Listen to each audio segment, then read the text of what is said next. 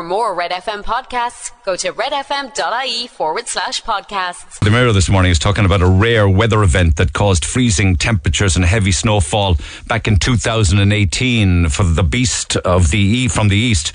We could get something like that, uh, a cold snap anyway. I don't know if it's going to be anything like that phenomenon in 2018 or the, indeed the big freeze of 20 uh, 10, but certainly a cold snap on the way. And you'll see a difference by the middle of next week. Awful news, of course, for people who are already, struggling trying to keep their homes warm. Uh, but we'll have to see what happens. But certainly a dip and a bit of a cold snap coming in. Uh, sadly, you heard in the news there at nine that the Gardaí are investigating a fatal road traffic incident that occurred uh, yesterday on the Midleton Cork Road, you know, the N25. It was about quarter past nine last night, and a male pedestrian, a man in his 60s, received fatal injuries during the incident. Now, it doesn't make the, the papers, but certainly the Gardaí are looking for anybody that may have witnessed what went on. You can contact Midleton Garda Station on 4662 1550. That's an 024 number, 462 1550 technical examination was coming on the air this morning. Um, that area of the road remains closed. So it's a sad story, loss of life uh, on the N25. Uh, the incredibly brave story of um, a woman who went through an horrific ordeal but saw her attacker go to jail yesterday for 11 and a half years makes many of the newspapers. Uh, Simone Lee, uh, who uh, was in the Central Criminal Court yesterday for the uh, the verdict and indeed the sentence uh, was, you know, she was hailed by the judge for her bravery as her attacker, 39 year old Christopher Stokes, was jailed for 11 and a half years. I hope to have more on this story in a few minutes' time. It's an example of abuse, for sure it is. It's an example of coercive and controlling partners. Uh, it certainly is all of that. But what she went through, um, and in fact, she had been attacked similarly by another individual some years before. And it's thought that um, Christopher Stokes was copying the previous incident where she was also beaten, scalded with ammonia acid and boiling water uh, and left for dead in a flat that was then, then set on fire. Unbelievable. Unbelievable. But this thug, you wouldn't call him a man, got jail yesterday. More on that in, in a few minutes' time. You know, Gardaí working alone, particularly on overnight shifts after midnight, particularly this one Garda, had to call for backup when he stopped a driver suspect for suspected drink driving. He ended up being obstructed, threatened, and assaulted and injured by the passenger in the car. Now, this passenger pleaded guilty to a series of charges arising out of the incident, including assault causing harm against the Garda. And that was before the Cork District Court. A fellow by the name of Leslie Keppel from Mayfield uh, has been sentenced to six months in prison uh, for that. In fact, many of the newspapers talk about, you know, the life and times of members of An Garda Síochána. Do you know that uh, last year, 2022, Members of An Garda Síochána attended 54,000 domestic abuse complaints. And those figures are on the rise. The amount of calls, the amount of incidents of domestic abuse here in the Republic of Ireland. And another, another suspected attack on a trans woman makes the front of this morning's Examiner. And Eoin English carries this. The victim, in her 40s, suffered several lacerations to her head, suspected fractured hand, in a violent daytime attack down in the Skehard Road area. And this was Thursday, as in yesterday. And it's, uh, well, actually it was, my apologies, it was, it was last Thursday, my, my apologies, last week, uh, Tuesday of last week, February 21st. I need to correct that. It was half past one in the day. The victim, a transgender woman. Um, and that is the story that makes the front of this morning's uh, Examiner. And also you have the uh, radio newsreader and presenter uh, Pierce McCarthy appearing in Bandon District Court on charges of having quantities of uh, cannabis, cocaine, and ecstasy worth over 13 grand for sale and supply. Uh, that makes this morning's Echo and Examiner today. And you know, these laser attacks they hear on airplanes happens to helicopters as well. Uh, with Eoin English again in the Examiner talking about a laser attack on a Coast Guard search and rescue helicopter. Good God. This is a West Cork story. It obviously put the aircraft at risk because they say that these lasers directed at any aircraft into the cockpit, whether it's a plane or indeed in this case a helicopter, bounces. The laser beam bounces around the cockpit. It distracts, it disorientates, and it temporarily blinds the pilots on the flight decks. Do these morons with the lasers, actually, they must realize what they're doing and the dangers they're posing.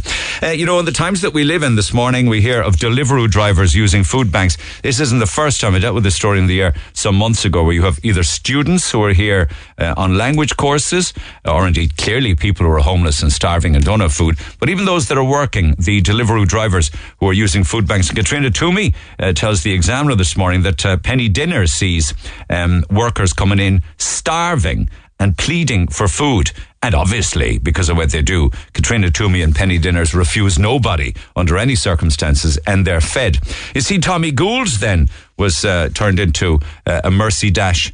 Not an ambulance driver, but he certainly drove a young woman to hospital four minutes away from the hospital because uh, the ambulance said that they were going to be 40 minutes before they get there. So he instead, instead drove the young woman. I suppose he was telling this story in the Dáil, not to get any kudos for himself, but to tell him how crazy the ambulance situation is in Ireland. And that's a typical example of it. Uh, US President Joe Biden is coming to Ireland. Apparently, he's planning on spending a week here now. It all has to do with the 25th anniversary of the Good Friday Agreement and, and issues in Northern Ireland seemingly sorted out and you know new new import export deals for people in the north and all that kind of stuff he's going to row in now Everything is settled, so here comes Joe. Uh, so it's like a Here We Joe headline making this morning's Mirror. Now, he's also gone on the hunt for his relatives in Mayo and Louth. Whether he'll come down this side of the country, I don't know. If he has any taste at all, of course, or any cop on and knows his Ireland of Island of Ireland, he will come to to Cork and West Cork, but we'll have to wait and see.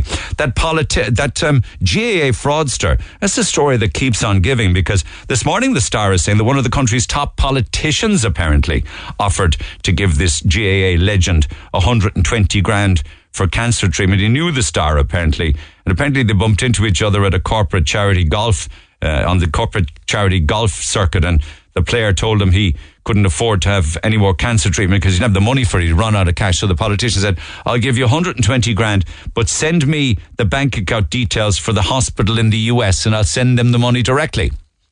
Bank account details were never sent, and he never heard from the GAA legend again. Um, you know, talking about sport, I was talking yesterday about the fact that they're learning to play Gaelic football in Cambodia. There's a story in the Star this morning uh, of um, people in Africa, particularly in Uganda, who are learning to play hurling. I think that's brilliant because hurling, anytime any tourists or foreigners watch hurling, they think it's the most incredible game they ever saw. So it must be the same in the likes of Cambodia or the on the uh, on the continent of Africa when they see hurling being played by the professionals. And a hurling legend has gone out there apparently. The former Kilkenny, Kilkenny forward Aidan Fogarty heading to Uganda for St Patrick's Day to give workshops to 120 school children who have fallen in love with the ga and if you're struggling as to when to work out what to eat and the time to eat it, some interesting research in The Sun this morning. Say if you love ice cream or coffee or cake or chocolate, that stuff is best eaten in the morning if you're eating it at all. I'm just not suggesting you should be eating ice cream at half six in the morning, but they're saying any kind of frozen stuff at all, the minute you wake up, improves your mental prowess. So ice cream the minute you get out of bed. A couple of other ones for you. If it's coffee and cake you like, 10 o'clock in the morning for that, everybody. 10 a.m. for the coffee and the cake. If it's chocolate you like to tuck into, 10 o'clock for the coffee and the cake, 11 o'clock for the chocolate. And that's it then. Chocolate is done for the day. But what I love about this, because there's nothing nicer years and years ago, I've done it a long time now, is having a bowl of cornflakes, ideally crunchy nut cornflakes, at seven or eight o'clock in the evening with cold milk. Oh my God, I think it's one of the greatest treats. You'll agree with me. I know other people do that as well. N- seven o'clock in the evening for that. No earlier nor no later. So at least the good treat is seven o'clock for the cold milk and, and cereal. But if it's a pint that you like, say for instance a pint of cider or a glass of red wine, that's all very well. But did you know that it will then take you 5,000 steps to burn off the calories in that pint? So go work it. Two of them is 10,000, four of them is 20,000, and so on and so forth. I pass it on just for what it's worth 5,000 steps to burn off a pint. Walk home, I suppose. Walk briskly home after the pint. Walk even further if it's two pints. We have to be serious about this because the Mail says that half of the world's population will be overweight by 2023. Pardon me, 2035. So in 12 years' time, half of the world's population will be overweight, and it's just gone from bad to worse. The best hairstyle for the most fun, apparently, according to The Sun this morning, is the mullet, which was very popular in the 1980s. It's still popular, still knocking around. Like Rod Stewart still has a mullet, hasn't he? I was reading somewhere recently that Rod Stewart says that he uses mayonnaise on his locks, or at least to, he used to, not, sh- not, not hair gel or anything, mayonnaise to get the shape that he needs. I don't know in the sun whether there be if the sun was shining down on a mayonnaise mullet, would there be a bit of a pong off it? I don't know. But apparently in total he's spending six thousand euro a year. He splashes out on his brilliant hair. But anyway, they say this morning that people with mullets uh, enjoy an average of five nights out a month compared to three for the rest of those with other hairstyles.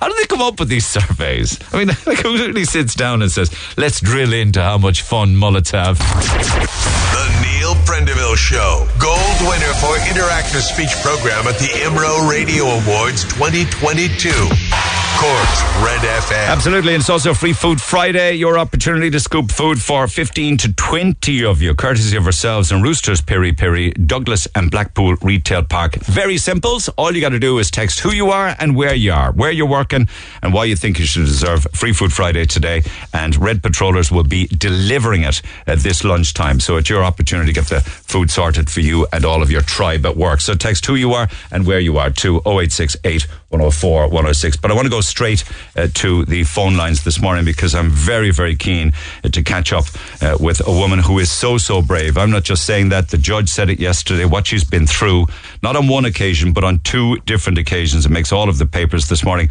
Uh, I am, of course, talking about Simone Lee, and she joins me by phone. Simone, good morning. Good morning. Firstly, can I say thank you very much because I know you are worn out trying to do as I'm many. Drained. you you are drained doing radio, television, and newspaper interviews, but you're doing it because it's important the message gets out there to women, isn't it? And indeed, men or anyone involved in coercive, controlling behaviour. Yeah. yes. Yesterday's sentence. Were you happy with it? Thrilled over the moon. Did you expect it would be uh, 12 years with six months suspended? Um, I didn't know what to expect, but I knew for so long he wouldn't tell the truth. He pleaded guilty up to Monday. Mm. Not guilty until Monday. Yeah. Yeah. Sorry, he pleaded not guilty up to Monday. Yeah, yeah. It came as a relief to you. You were there. Had, did you give a victim impact statement? I did. And is that how we learned all about the horrific assault at the hands of Christopher Stokes? Um, no, it- most of it. Yeah. Go ahead. And the effects on you. Go ahead. Go ahead. Go ahead, Simone. Um, it was just, oh my God, what he. Absolutely, it was horrific. Yeah. Yeah. I don't know how I'm even alive, and that's the truth. But I never. No, it's not a great phone line, you see, Simone. It's breaking up. Anyway, I'm keen to hear every single word you have to say. Can you hear me okay? I can hear you perfect. Okay. Okay. Because we are talking about this attack on you in May of 2021 in the apartment in, in Limerick. Do you get upset talking about that day? Um, I don't want to. It's just I've been talking to so many newspapers Yeah. Yeah. and interviews and that. It's kind of it's traumatic. Like Because you end up living the event over again. Do you mind me just saying, for people who may not know, it was such an horrific attack, you thought you would be left for dead. He attacked you, he placed a bin liner over your head, he beat you, he doused you with ammonia acid, he then poured boiling water over you, he then covered you in broken bits of furniture and put the apartment on fire. Good God. You must have thought you were not going to survive. So many occasions dead because he kept on saying to me, "No one's going to miss you." He said that he was going to chop me up and bury me in Charleville on the other witnesses' land. How did you get out? How did you save yourself? Um, I, I didn't know at the time. At the time, I I heard a fire alarm at ten to four. I was on the floor in the middle of my living room, and when I kind when I looked up through the rubble and that, I could kind of see this little flame. I don't know how. I just pushed everything off me, and I ran. But he had barricaded the door on the inside with a fridge. I honestly, I don't know. He was supposed to have the front door barricaded as well because the next morning my sister drove down at four o'clock that morning. There was all like bits of chairs and clothes and that outside the front door. He stayed in the apartment as well with you. He passed out in my bedroom. So you by, by you getting out actually, you technically saved his life as well. Yes. I'll never know did he want to kill me or me and him. I'll never know that. Would you say that fight or flight kicked in and you just mustered whatever courage you could to get out from under the rubble, get the door open and get out?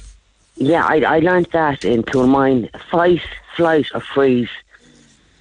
And I just got up. I, I my instinct kicked in. I just got up and ran. I didn't think of anybody being in the apartment. Were you in horrific pain at the time? Bearing in mind now we are talking about acid and boiling water. Oh my God, I was in agony. So I was I was blind for three days. Blind for three days. Suffered severe burns to your face, neck, trunk, eyelids. You, uh, he, he had also, um, in an earlier attack before that with another boyfriend, similar things happened to you, left you with a brain injury. You act, you were stabbed during that attack. Do you think did did um, did Stokes actually tell you that he was going to finish off what the other thug did to you? He said, I'm going to finish off what the other idiot started. He had Googled what happened to me. I had said how lucky I was to have made a full recovery To him. after the first attack. Yeah, yeah, yeah. But your but your relationship with with Stokes itself, um, while it wasn't a, a full relationship as stuff it was such, it was more more friendship, wasn't it? But he took control of your life leading up to this, didn't he? Oh, he started. Um, I didn't realise till I was in hospital because I started keeping the journal to write things down to try and make sense of what happened. He was blocking all my friends' numbers on my phone. He was changing my password to the same password as him. It was him that was, if somebody knocked on my door, he was answering the door and he would decide to leave them in or not. He was trying to isolate you from everybody, family and friends. Did family and friends know and realize that he was doing this, or did they think that you had? No, what would they? What did they think? Um, if I had told my family, believe me, they would have told me just get him out, run. My friends all said, Simone, there's something strange with him. And I was like, no, it's lousy. Um, he said he's okay. I just didn't realise. And do you mind me asking, on that day, he obviously he flipped. Uh, Do, do you recall why? Like how it started? What kicked off this attack on you that could have lost less led to the loss of your life? He was saying that um, he had no maintenance money and he couldn't see his kids. Yeah, but what's that got to do with the attack upon you? He just went, I- went crazy. He went, I mean, I've seen angry people in my life, but nothing like this. There was no stopping him. And what was the what was hospital like? And and the you were blind for a period of time. You suffered horrific burns, obviously, um, physical and mental injuries. Um, what what was that like? And the recovery? hospital. Um, you see, when I was in the region, I was in the regional first for a couple of weeks. I think two weeks. They couldn't give me pain medication because I had a bleed to the brain over the assault. Um, and they were just doing their best. You know, my it was my back that was burnt.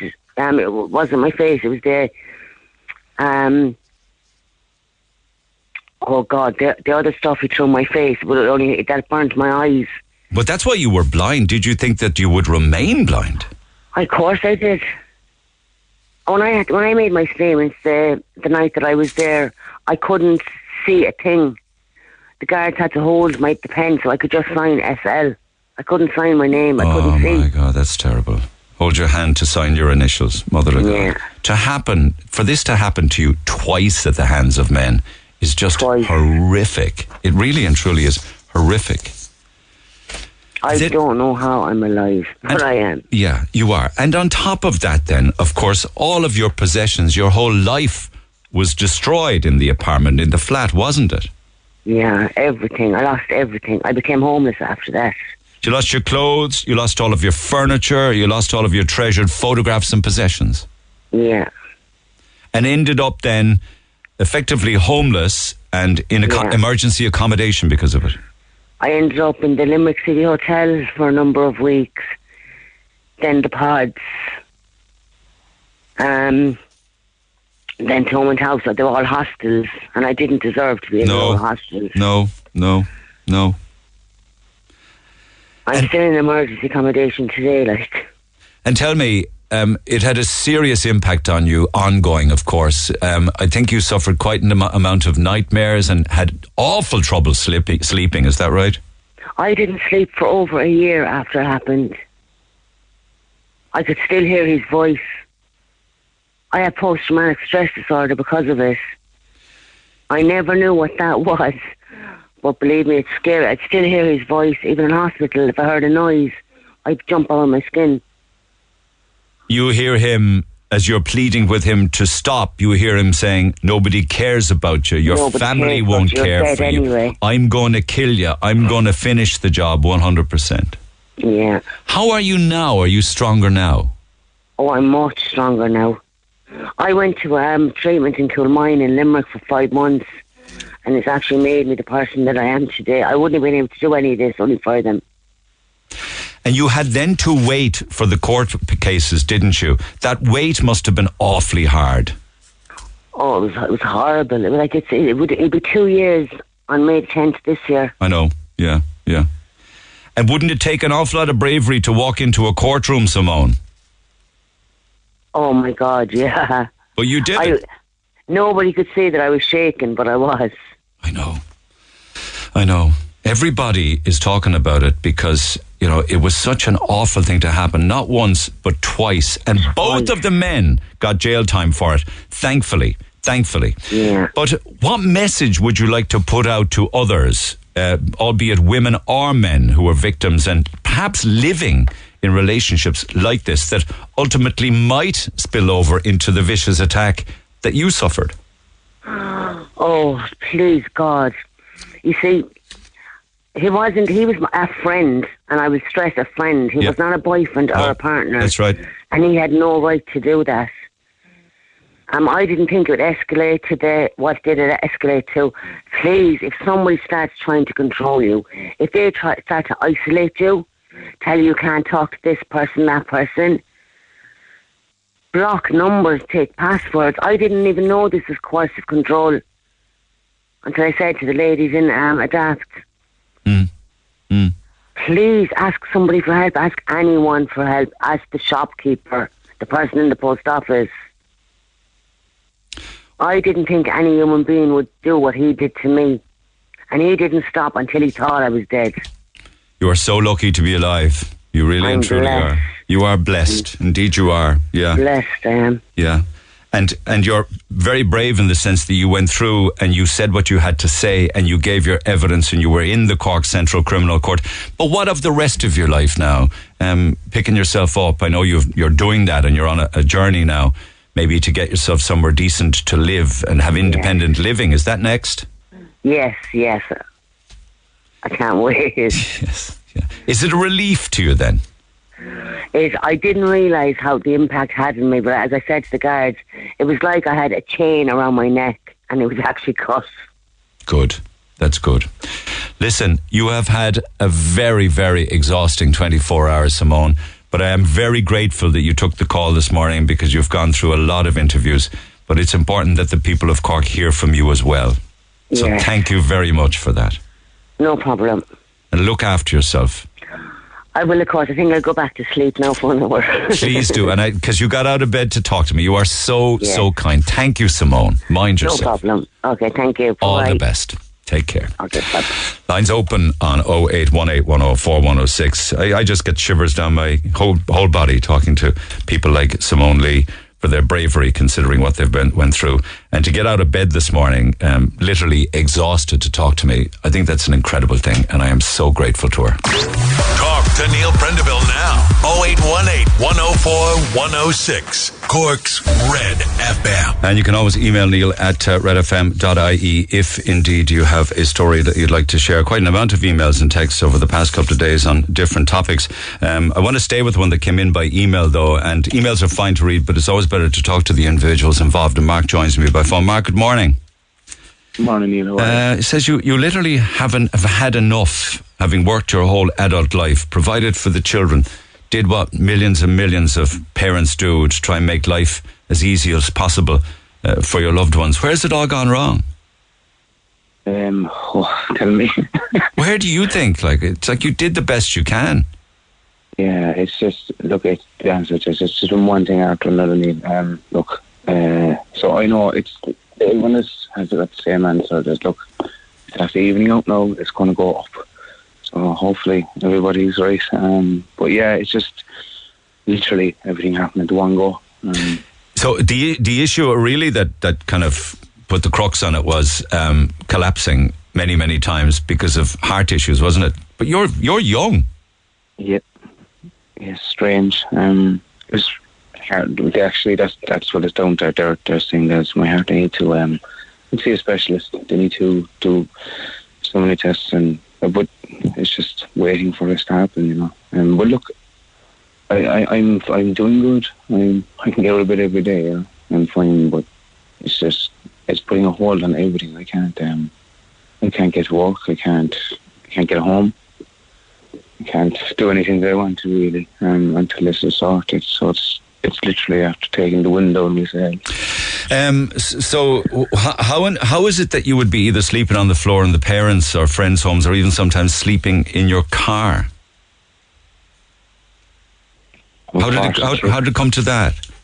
Um, unfortunately, I had my lovely home, um, like everybody else. Um, but look, they had to separate um, after a long time. Yeah. And No, I appreciate that. I I won't know. drill into that. Uh, but No, be- but you do you, you must have had summer because you had you used to have the kids with you on weekends and things, wasn't it? yeah, yeah, it's for like mainly using friends. If friends weren't in town, um, they live at their house. You know, lived there. You could have free reign, but in fairness to them, but you you never get that lucky every week. You know, and it's you're basically relying on having the space, which is Oh, I see. Because so since the since the separation, you've been homeless and been relying on family and others. Then, exactly. and then you lose the job, and um, of course that goes from bad to worse. Uh, What kind of income is coming in, though? Um, basically, again, um, my illness benefit pay. That's it. Um, which just isn't enough. And I went from having a very, very decent wage to absolutely trying to survive on nothing, which I don't know anyone. It's it's a quarter, it's less than a quarter of what I was earning. You'd be just in and around just over two hundred euro, kind of thing, wouldn't it? Yeah, Yeah, yeah, yeah. um, it's unbelievable. You actually, it's I can't. It's, it's still to this day, and I'm, I, I'm a few months under my belt, to be honest. And I, I just that money is frightening. Absolutely. Have you been to homeless shelters? Have you been to Simon or Vincent's or? No, to be honest, I've I've hoping to, and unfortunately, I don't like saying this, but I was hoping that it wouldn't get to that stage. It wouldn't come to that. Yeah, yeah. Yeah. Um, Would you prefer? You said in the email to sleep on the streets or sleep rough before that.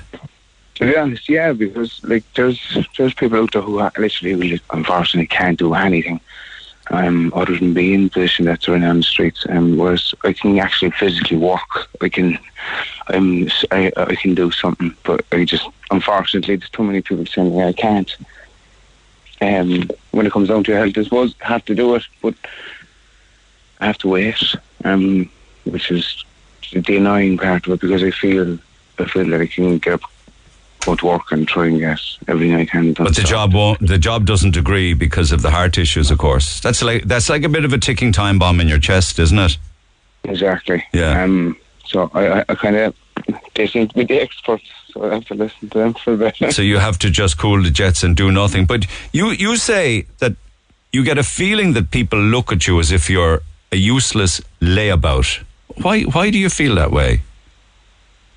Well, you're, you're doing grand until someone asks you what you're doing or what's happening. And the minute, I, I don't know, is it just the way everybody's after switching on? But the minute you say, like, like I'm currently out of work for, you can see how he's roll, you know, in their head. You can tell straight off. People If you say to somebody, I'm currently out of work because of health reasons, they kind of look at you you get fifty percent. We, we believe that fifty percent. We think, God, this fella just wants to stay home, his feet up, or you know, trying to get away with doing nothing, or you're going to have that side of it as well. Um, unfortunately, so if you actually, like, if you find a home or a property around the place and you you aren't working, the landlords they're just literally doing it and saying you. Yeah, without a job. Yeah. Forget yeah, it. yeah. An unemployed 34 man with health problems wouldn't be top of their agenda. God no, and this is the thing. I had a lady, and she was a lady, absolute lady. She had a, a property that she was going to let me, um, because of my experience of renovations, and um, unfortunately, it fell through because she had. Um, I had a daughter that you needed a house, which is fine, but it was ideal. You know, it was a fixer upper, and that's Oh my God, there are so many of those. Have you seen all the boarded up properties? terrifying. I walk this place every night, every single night, and I can the, the amount of houses I can tell you, the addresses. It's terrible. Where Um, do you walk at night? I walk the whole city. I walk mainly the north side. That's where I am. Um, I walk Mal Ballyvolane, Mayfield, Glen. Every night. You go long walks. Every night.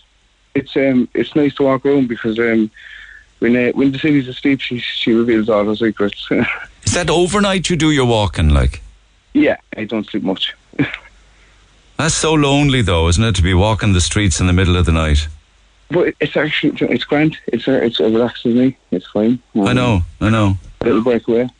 If you can't sleep, I suppose it's better to get out there, I suppose, isn't it? exactly. But you must be struggling mentally to say that you, because you said to me, I have literally had enough. Yeah. What does that mean? It's at that time, unfortunately, I was um, very, very, very frustrated, and just shit keeps happening. Sorry, my language. Yeah, I can understand everything comes against you. Yeah. Um, yeah. Trying to, you know, just trying to, to find an even scale to go. Right, take a breath here now, and you can you can get your stuff again. But it just keeps it, it keep getting punched in the chest, and get wind knocked out of your you know. But so yeah, no, it was um, I, I, I feel a bit better than I did yesterday. Um, there's a, there's a better day. But um, yeah, look, I can't do nothing but it. Just get on with it and hope it I know. changes, you know. And, I, and I, as I say, I'm not going to dwell on this, but it is sad when relationships break down for various reasons because you were saying that the kids always had what they needed, uh, not flash holidays or anything like that, but the simple privileges that they need normal life, new clothes, school, education, food on the table. Do you feel as if you've failed in that regard now? You see, this is this is what's happening, then, and it, it's a lot of a lot of gang age that I know, and that have kind of similar situations. And I know through lockdown, families have been Jesus, a lot of families have been broken up with. Yeah, it's been Uh, bad. Yeah. and it's been down to well, it looks not only down to um, the lifestyles that we're after, unfortunately, backing ourselves into but people don't spend enough time with each other, and that's exactly it. Everyone is buying so much to fill their time instead of just filling time with each other. You know, it's mad. Yeah. Was there a time when you were working in the trades that you were actually doing renovation for the council? Yep.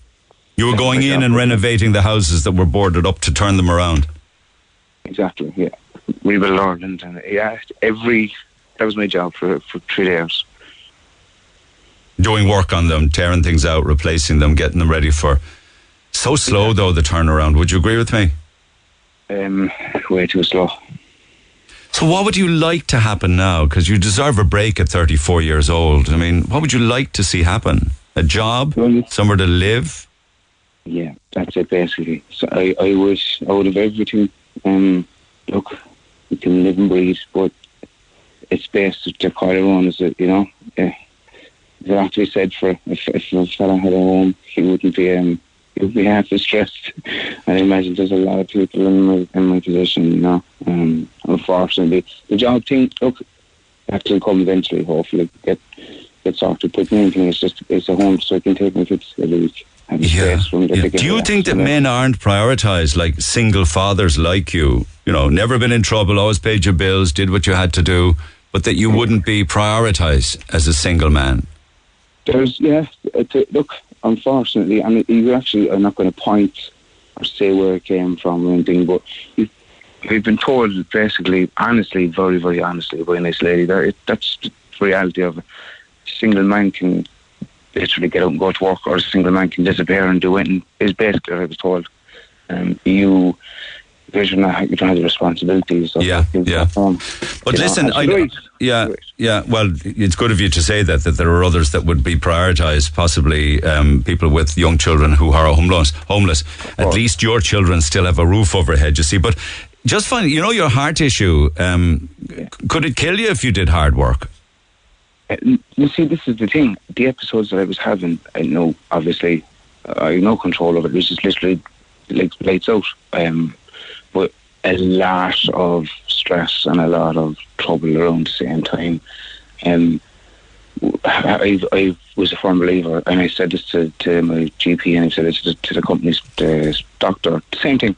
Uh, it's stress. That it's you know a lot of a lot of elements, not just one thing. I know the heart. I have an erratic problem with the heart and all that, but it can't kill me. It's not going to put me into the ground. Um, you know, it it'll probably it'll definitely upset me for the rest of the days. but- Oh, sure, I know, but they're saying no. You can't come back. We need a clean bill of health. Insurance insists on it. The company doctor says no. What's your heart specialist said? Yeah, that's the thing. Haven't seen him yet. Haven't seen him yet. Yeah, No. yeah. Um, that list is um, my name is on it anyway, and that's what I was told. Um, and I've been trying to see. I try my OGP every every couple of weeks, and look, everything's still fine, and no. And I can understand her point of view. She doesn't want to put me in harm's I know. When's your last block? When's your last blackout? Uh, it was just before Christmas. Right. Okay. Hmm. And the email that you said sent to me saying I've literally had enough. When you're homeless, you're tagged as useless and a layabout, um, and that men, you know, people don't want to know about single fathers. What do you hope to achieve from it? Well, you see, in, your own, in my age, that everyone is seeing the same thing, especially when it comes down to the kids. You want the kids to be, um, to be happy every time you, you, you take them away, you know. You want, you know, that they want to go with you. They don't have to be going. So to have your own space for them so that they know if you're annoying them, basically, they can get away from you, you know. They need their own, their own. So You want it to be ideal. Yes, exactly. Okay, I don't want it to be, you know, something that you have to do, So it's a cry from the heart for somewhere to live. basically. Yes. Okay. Okay. Let us see from this conversation what might come of it. All right, Mark?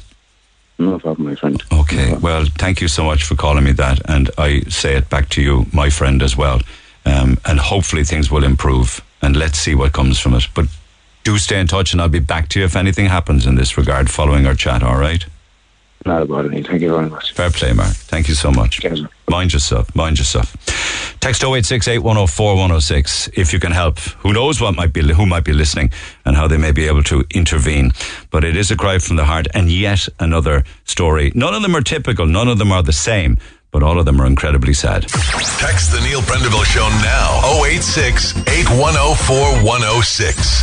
Red FM. So from hurling in Uganda to uh, Gaelic football in Cambodia and back to soccer here on Leeside, I saw the Cork branch of the Irish Soccer Referees Society issue a statement to members during the week following um, uh, what's regarded as an alleged recent serious incident that happened in Carrigaline, uh, where the referee was offici- officiating a youth match. Apparently, the ref it is said in the performance of officiating the match was subjected to criticism, verbal abuse, and threats to his safety and life by spectators, players, and coaching staff.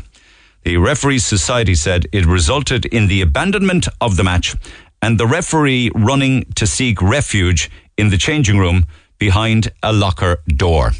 Incredible, isn't it? Um, Pat Kelly himself has been uh, a referee for many, many years. He actually wrote the book on it, and he joins me by phone. Pat, good morning.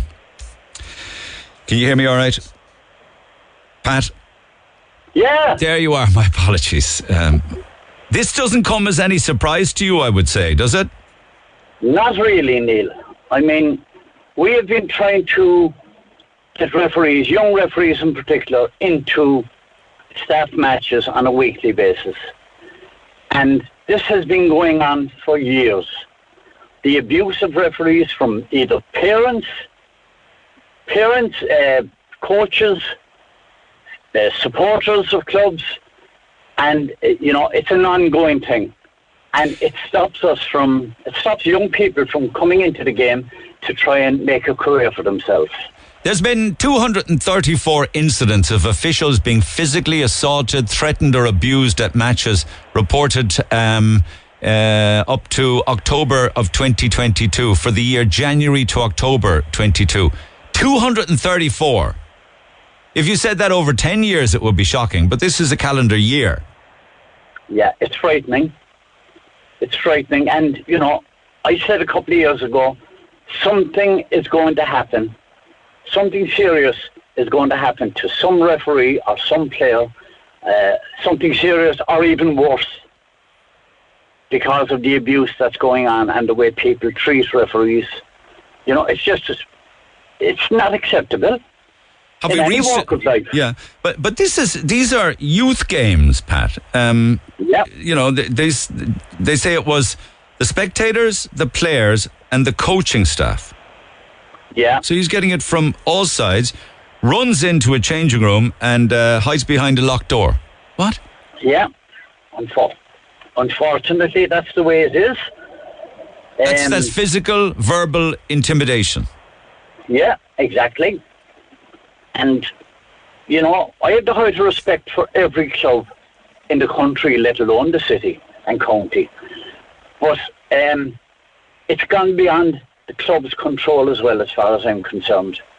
That there's something serious going on that uh, the clubs can't control, and it's not through their fault. No, I mean I'm not in any way In casting any aspersions on Carrigaline United. They are doing their No, own no. extensive investigation. Not sure what the Yeah. Garda involvement might be in this one, but you know, clubs in general, do they take the results in the leagues too seriously?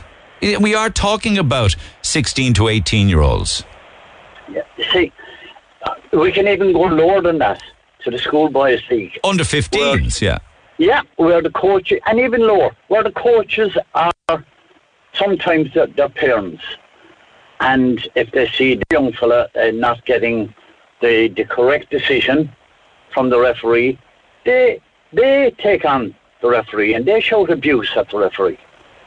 And parents, I've said this in the past, parents are probably the worst of all because they think their young fella or young girl is going to be the next superstar coming out of this city.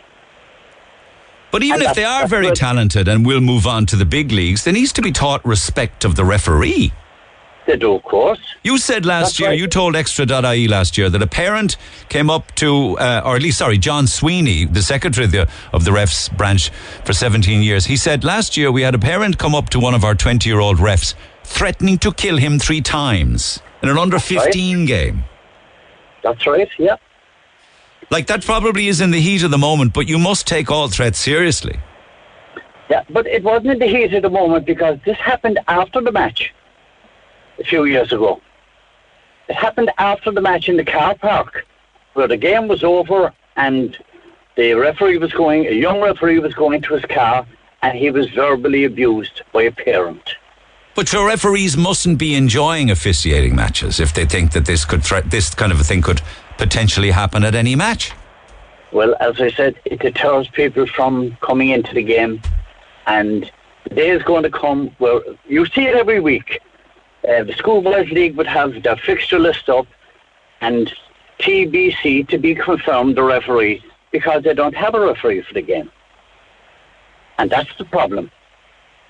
You know, young because people are going to be on the- the streets because because they don't have enough referees to referee their matches. Because John Sweeney said that's the reason why local referees are just dropping like flies. Yeah. You Couldn't would- agree with him more. And I mean, this is nothing new. You had your nose broken in the 70s at an FAI game, didn't you? I had my nose broken twice. Do you recall the reason behind that? Was it a player, an official, a spectator? Um, the first time it happened was a player. Um, you know, it, and it went to court. I had to bring him to court because that's that was the procedure. You go to the guards, you bring a case against him, and he was found guilty in the court. And it happened to me with a spectator after, where it went to court as well, and the person involved was fined ten pounds at the time. so in both cases, both nose broken cases, there was uh, a, a fine. Yeah. And uh, with regard to the the uh, spectator, he was born to the peace as well. The stats for 2022 are very sad because we are second in the league table behind Dublin for the number of incidents of referee abuse, including physical assault and verbal aggressive behaviour. In 2022, Dublin's had 40, Cork's had 25. And then when you total all the rest of the country, I'd say there isn't a country that a county that escapes it, 234. And it's not just in soccer, I'm sure. I'm No, sure it's, it's uh, the same in other sports. Yes, but would you ever hear of it in rugby? No. So why are referees in rugby treated different to you guys in soccer? Well, I always envied the rugby referees, I can tell you, because they had the height of respect. And I think it comes from the beginning. The underage, the underage setup in all clubs, in all sports. I think rugby have uh, got their people to respect the referee. Would you be calling for coaches to, you know, calm down? You know, don't be taking it so seriously. Would you be telling parents to cop themselves on and keep their mouth shut and enjoy the game? Definitely. I, I know we're all passionate about sports and our own kids when they played football. We, we like to see them winning and all. But there's a limit to how far you can go with this. Not that this is any kind of an excuse, just finally, because nobody should be threatened in any way, shape, or form. But maybe people are unhappy with the caliber of refereeing or the decisions that are being made or the training of the refs these days, Pat. Maybe, maybe that's the case as well. But these coaches and um, people who would not make players, we encourage them to take. They, they can still be involved in the sport by becoming a referee, but the likes of this prevent people from taking up the whistle. Very sad. Very sad. Thanks for taking the call as always, Pat. You're always on the end of the phone. Mind yourself. Have a good weekend. No uh, problem. Pat Kelly, on Thanks. behalf of many fellow, fellow referees. Incidentally, Carrigal, Carrigaline United, they're doing their own thing in this. A very serious investigation going on by the club, and rightly so. Fair play to them. But they're not, they've confirmed to me, they're not making any comment on the situation at this point in time. Your own thoughts are welcome on that, or maybe the experiences that you've seen or have been through. Text 0868 104 106. We're back after 10.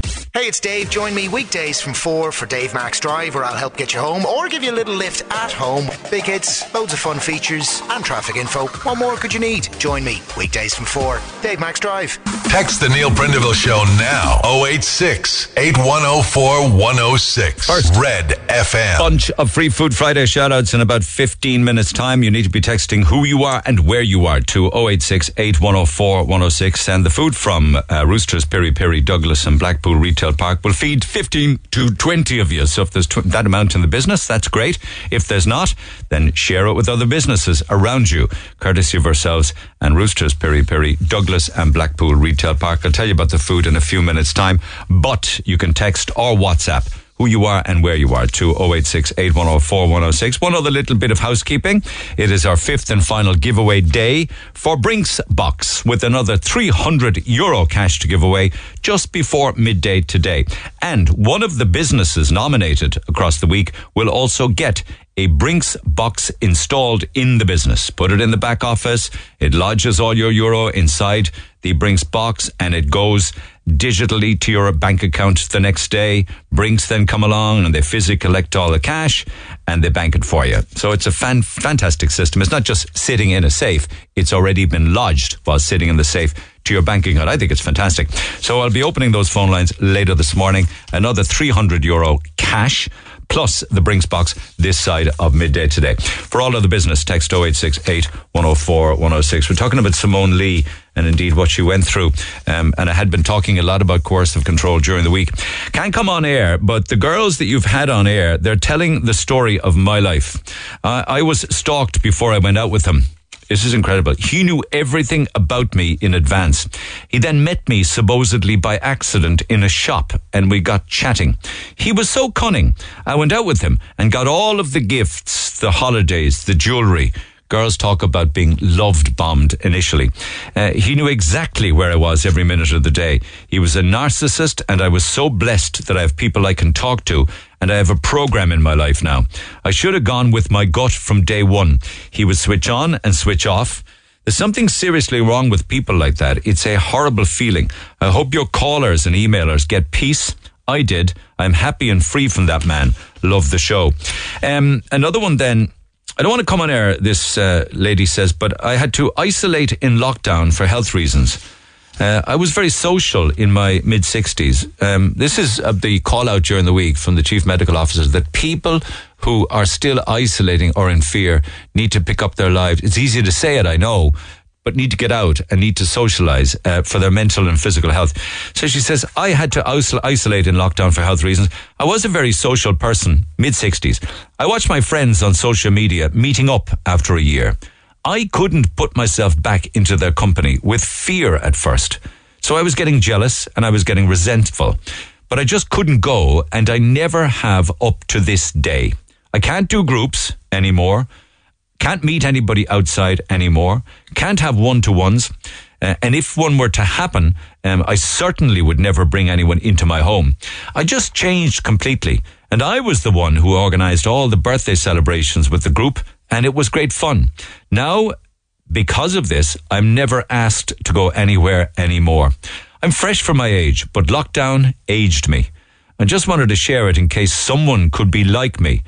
I have a good life with my family, um, but uh, this is where she finds herself. This is Eliz uh, who texted in response to what we were talking about earlier in the week about just getting out there. I wonder, um, you know, I know you say you want to share it in case others are like you but you have a good life with your family. Are you resigned to it always being this way, or you know, would there be any way that you could perhaps take take baby steps to maybe get yourself back into uh, society? Maybe meet with one friend to begin with, something like that, a cup of coffee. Hopefully, the weather will get better and you'll be able to go outdoors and do a lot of the outdoor things. So, we will come back to those texts and emails throughout the course of the morning. Uh, but I want to get back to the phone lines. Alan's on line one. Alan, good morning. Hi, Neil. How? And I'll talk to Finbar in a minute, lads. But you just want to pick up on um, this is like schoolboy soccer, isn't it, by and large? Yeah, well, like that's I, am actually involved in it myself. Yeah, moment, Re- are you refing or are you coaching? No, no, coaching, coaching. All right. Yeah. So why are refs being threatened? Look, I just said it to Kevin there. Like, uh, I played football all my life, right? I wouldn't do it for love nor money, honestly. Ref, because yeah, like I, I, you know, I suppose I could see myself when I played, and you can see how the game goes, right? And you can see how people lose their temper and whatever. And, you know, refs have a tough job. A hundred percent have a tough job. And I respect them for what they do. They do four or five games a weekend, sometimes three a day. But as I said to Kevin there, we have a big game tomorrow, right? We look at the website on a Tuesday night to see who the ref is. Tomorrow, perfect. But there are refs that you don't want. It's like getting it's like getting, as they used to say, a bad judge. You could get a bad ref, is it? Uh, do you know what? There's, there's none of them go out there to be bad. To be fair, right? Neil, it's a tough job. Like they make calls. There's no linesmen. You know they get abused for offside decisions. But like what we're trying to teach the kids is that he's just doing what he can to the best of his ability, right? Mm. Simple as that. Mm. And we have the kids who are 12 and 13 on a Tuesday, Thursday, and Saturday. But as well as teaching them how to play the game properly, we're still teaching them about respect, you know, in all walks of life, not just on the football pitch, right? And we've had incidents like one in particular this year, no names, no nothing involved, right? And one last year where the ref was actually talking down to kids. What does that mean, No, talking down, though? He has to keep control. No, condescending, you know, like being disrespectful, like. Okay. And then that then kicks the parents off.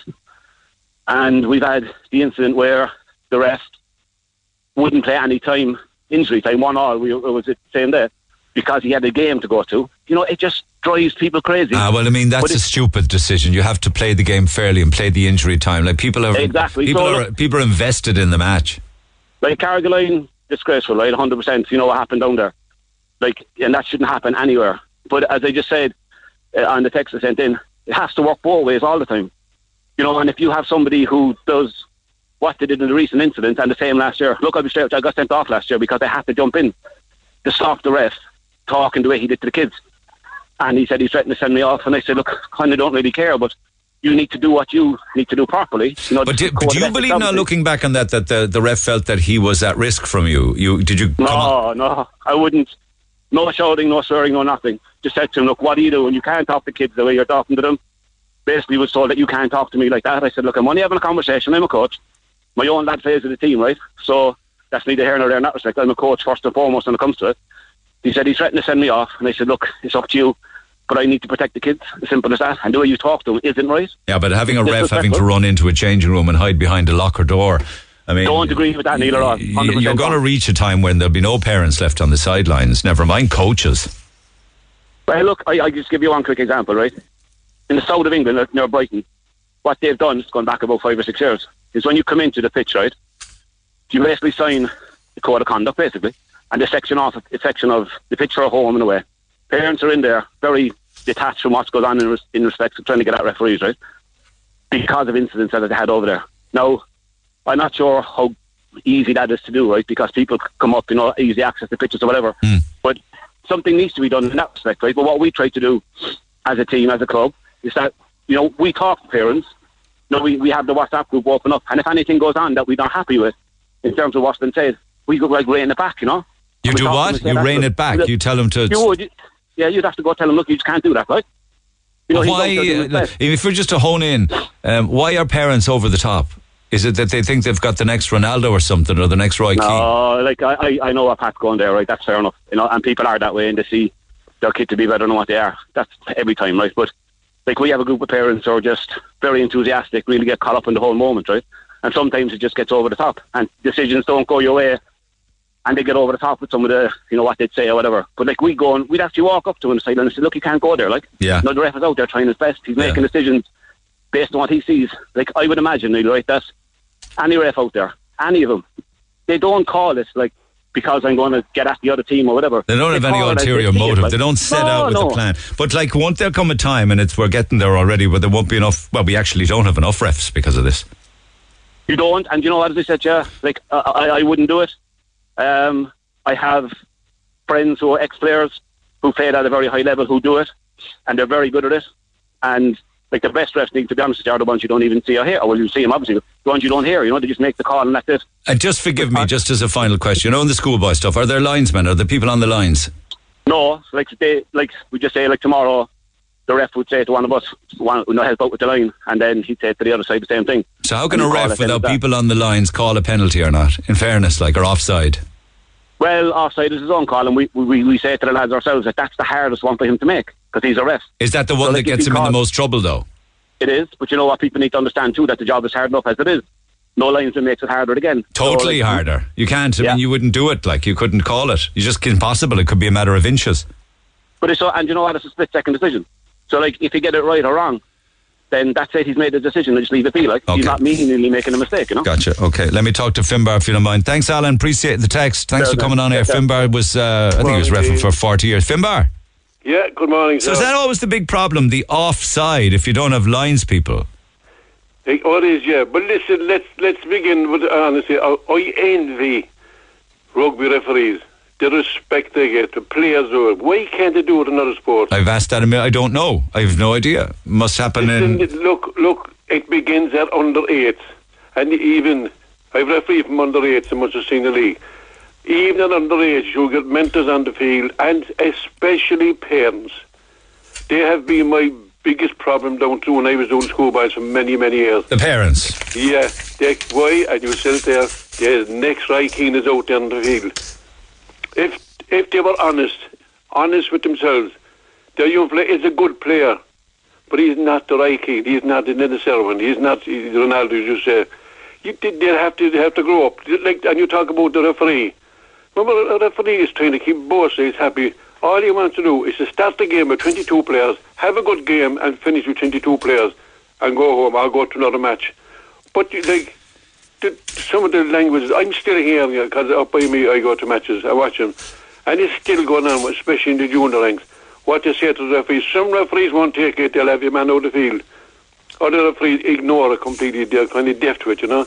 But it, So when say when a referee won't take it, do they say to a parent, "You must now leave the game"? Yeah, I have done it. I have done it. And do they You go oh, you- away? You, you give them one warning, You say, "Excuse me, Mister, you know you are, Mrs." Uh, to whom I wouldn't care. If you don't stop the shouting at me, or are you young fella? Will you leave the children alone? They're enjoying the game. It's obvious you're not. So why don't you just go away and leave the young fellas alone? Ask any young fella, any young fella up to the age of 16 years of age, would you like his parents on the sideline? And they say, no, we would not.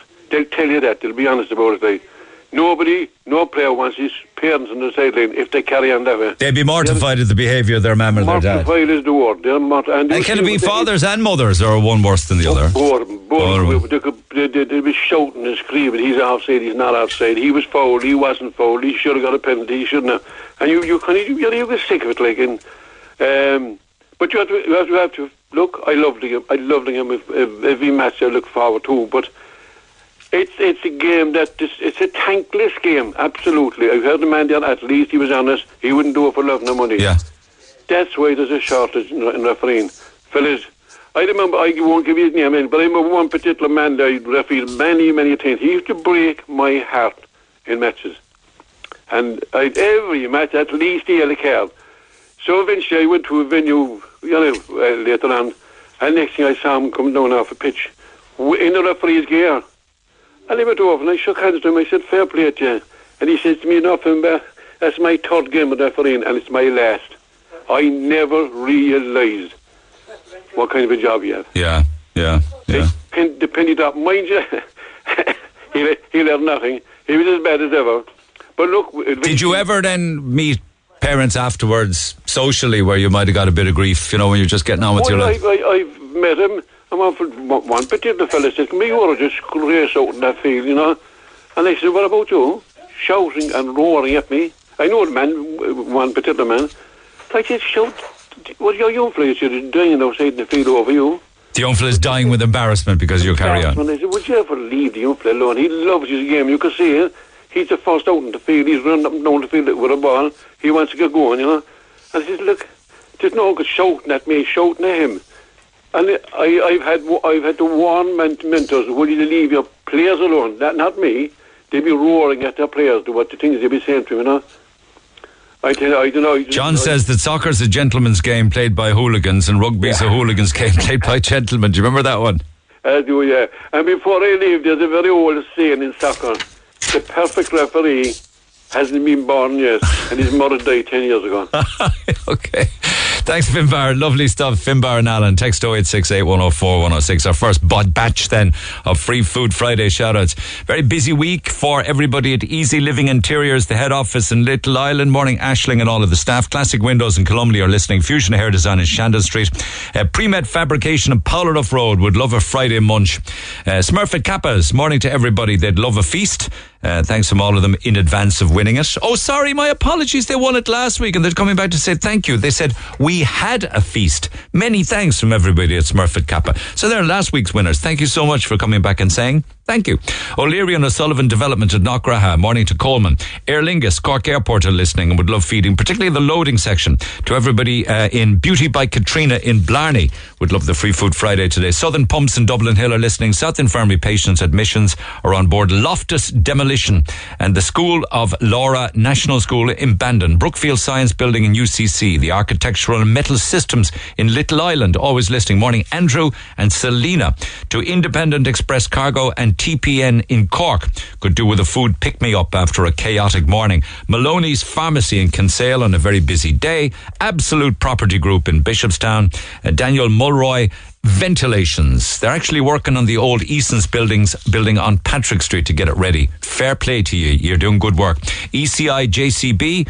Uh, all of the guys and girls working hard. Donsworth Office Supplies in Fort Hill. Pat McDonald Paints in Centre Park Road. Rockwell Engineering, who are listening in Clogheen. Argos in Mahon Point. And MCK Electrical in Togher. That's the first batch of shoutouts. So text or WhatsApp who you are and where you are to 0868 104 106. Back after the break. Talk to Neil Prendeville now. 0818 104 106. Cork's Red FM. Hard to believe, isn't it? The bills that are dropping on people's front doors or inside people's front doors, uh, particularly electric and gas and what have you. Uh, I need to talk to Jackie before 11, so I'll do it now. Jackie, good morning. Good morning, Neil. Mother of God, this, uh, these are um, these are electricity bills uh, belong to your dad. Yes. And your dad year old lives, man. uh, Yeah. 78 years old, lives, lives alone. So how could he be using? Um, what have I got here? One bill for seventeen hundred euro, another one for one thousand four hundred and forty-two, and then a Yeah. letter, a, a letter then from Bord Gáis Energy for his electric Yeah. saying the bill is now four thousand two hundred and sixty. Yes. I mean, is the house like a furnace twenty four seven or what? No, because my dad, he has an open stove. Um, I cook my dad's meals because he, since my mum passed away, he informed me last night he hasn't put his heating on since. He is terrified. I know, but yeah, What, what, where does it come from? He very seldom would watch TV. Maybe an hour in the evening time when he'd go home. So what would the electricity be coming from if We nothing. you're we cooking? have. You're bringing him his food. Yeah. Well, he comes to my house to eat. So he's there's not nobody in the house for the evening. All right. How does he heat the house? He has the open stove in his sitting room, which he would bank down when he would come to the, you know, to my house in the evening, and he had um, oil heating. Right. That I and does the open stove just heat a room, or is there a back boiler? heat a room. And the oil then heats the rads. Yeah. So how, in the name of God, then, over what period of time did he build up a four thousand two hundred and sixty euro bill? The first bill came to him on the 7th of February. That was the 17, I have it here in front of it, the 1,700 odd. I came to him on the 7th of February. That was his winter bill, as we call it, December to February. Um, he comes to me, or my sister, you know, and we cook for him. He comes in at 6 o'clock in the evening and he goes home at 10. The coldest time, and he goes to bed at ten. Because he goes to bed with a hot water bottle. Neil, he wouldn't put on the heat since then because of the bill. He's terrified. But the heat isn't electric. No, but he still won't put it on. He's so why are they saying? Because th- they're they're actually working out the amount of units and the kilowatt usage, three and a half thousand kilowatts, the rate Yeah. Mm-hmm. per kilowatt. Then are they getting that off a meter? the bill that he got, the first day we, I call it the February bill, which was the winter one, um, came to us as an actual reading. They can't read the meter because the meter is inside in the house. My dad has seen nobody since before COVID. So they said it was a meter reading, They and, said it and was an the, the reading. meter is inside. I have a photograph of it Yeah. indoors. So Yeah. how could they Yeah. say that it was an actual Yeah. bill and not estimated? Yes, yeah. Isn't it? I mean, like, have you been on to them, or will they talk to you? I've been on to them and I know I'm actually named on his bill. You see, that's another thing for older people. I understand the data protection, but now I'm on his bill. So I was on to them. That letter that I got for the, that he got for the four thousand two hundred sixty, he never spoke to them about anything. They said it, um, you know, with the agreement with us on the 16th of February. Dad never spoke to them. So I asked him, I said, where did you get this letter from? I said, it was horrific. I said, my father is on medication since. He's on antidepressants and sleeping tablets. because of the bill. Because of the bill. He can't stop crying, Neil. It is Ah, just horrific. stop! Isn't that shocking? I'm serious. As I am sitting here, he's not an able-bodied man. It is just horrific. It has affected us all since February. That's okay. all we talk about. Okay, he's oil heating, so oil heats Yes, the heating. You Yes. cook his dinners. I have a meter reading belong to your dad from the summer, where he used 196 kilowatts, right, for June, July, and August, and the cost of that usage across the summer was 59 euro. We go into a winter bill then, and it goes. A typical example in the summer, 196 kilowatts. In Yeah. December and January, they're saying he used 3,562 kilowatts. Yeah. Is there somebody tapping into his electric or something? I asked that, and they said there's no possible way of that. That's really, I mean, where, who? No matter what businesses, even they don't have it. You know, it's crazy, isn't it? It's crazy. It is ridiculous. It is crazy. But my point being, and I feel very strongly about it. If this was an elderly man or an elderly woman that didn't have family to talk to about it, they would just pay it. I know they would.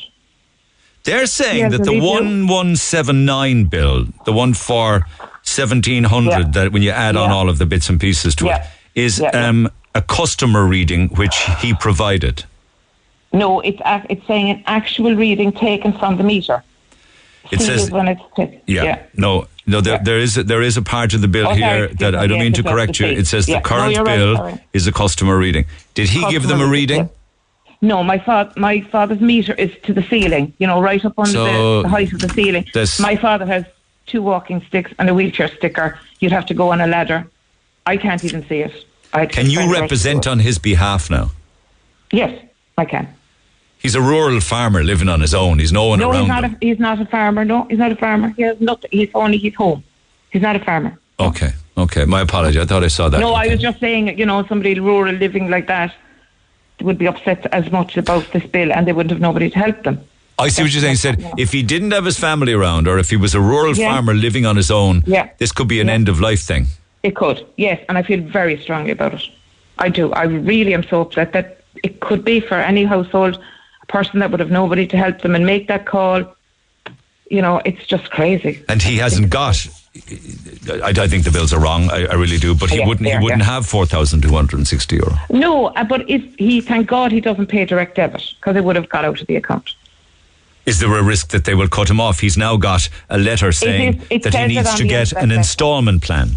Yeah, it says it on the end of the letter. I rang them and I said, we just said about the bill, fair enough. And I said, as I have you on, this letter that we received, uh, where did that come from? Where do you get the figures? Where does it come from? Blah, blah, blah. And she said, the, lady, the girl I spoke to was very nice. So I'd have to speak to my supervisor. And she came back, she said, oh, that was a mistake. The bill, um, the bill was a was mistake, a- or what? No, no, no. The instalment plan confirmation letter that we received for 4260 But the four thousand two hundred and sixty they're saying was not a mistake.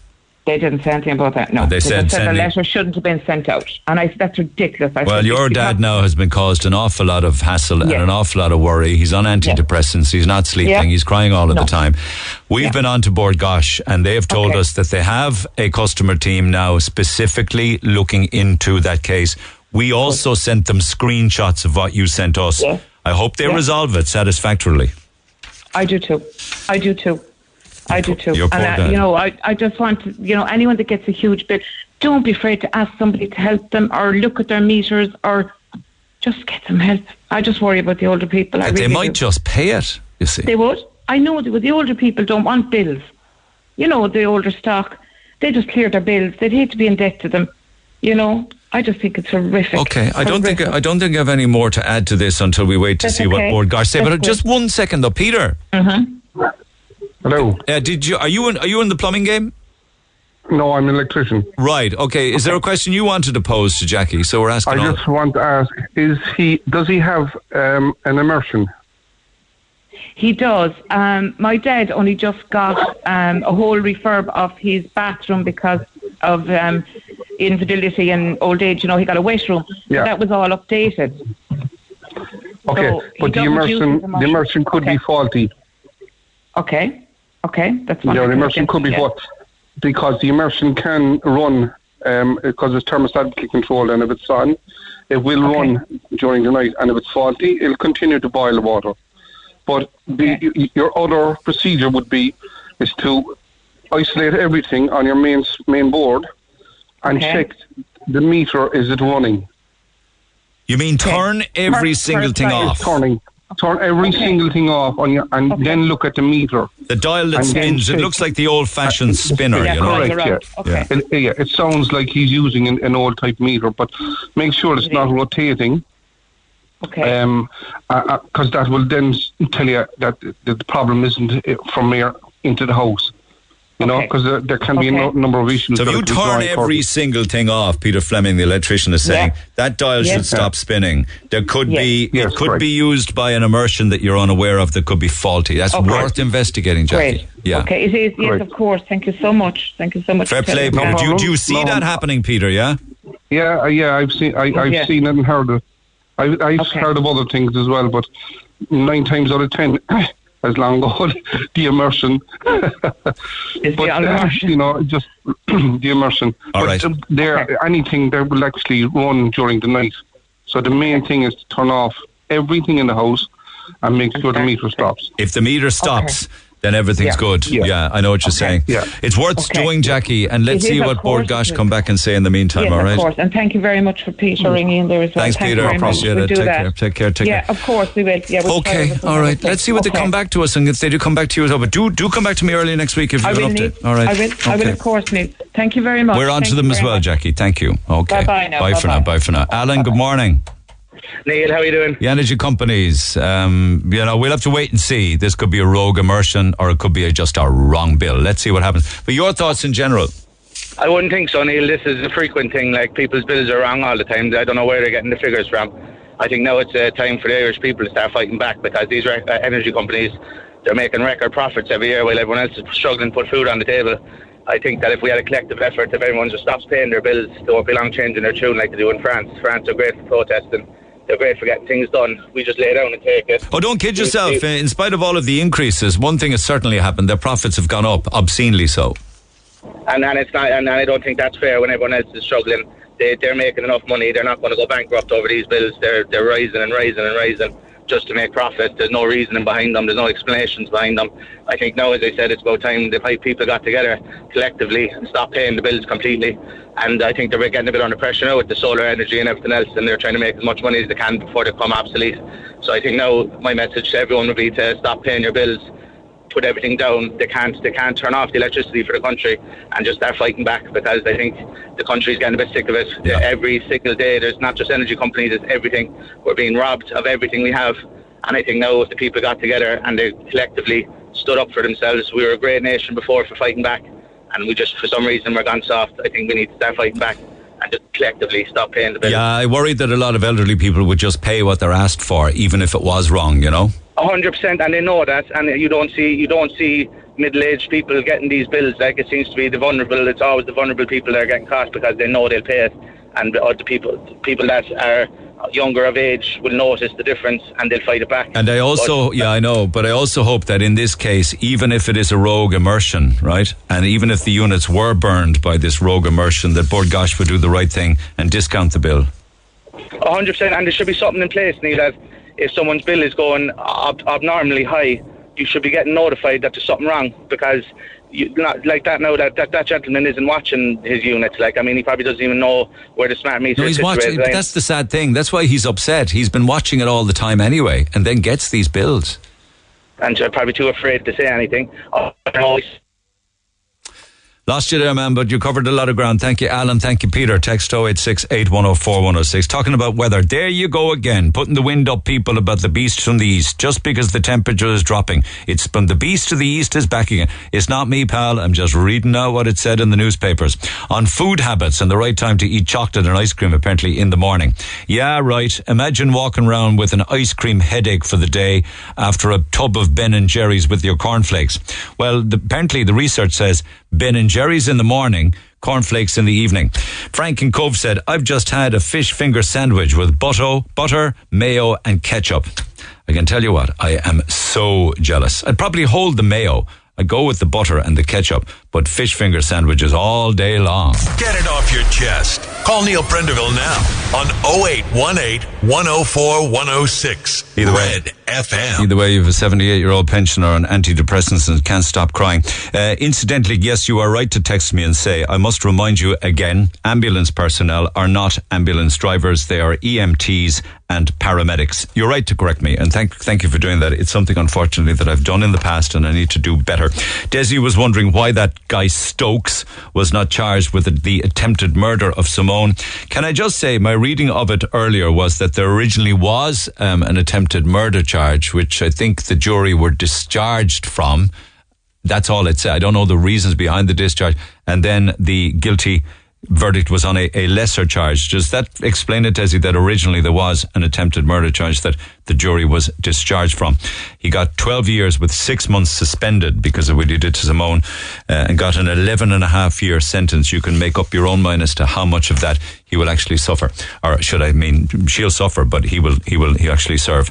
Text 0868 104 106. Can I just stay with matters related to the utility companies? Claire, good morning. Hi. As a customer of Electric Ireland, you called them again this morning. Was that because of a bill? Twice, yeah. A high bill? For me, it was. I'm listening to your other listeners. It wasn't that high, but it was uh, treble. Treble? Yeah. That's th- three times more than it was this time last year, though. Yeah. Yeah, Um, that's a sign- yeah. It was small in comparison. It was 600, but it had been 100. This time last year. I'm very canny with how I deal with my bills. It's how I survive. I am a invalidity pensioner.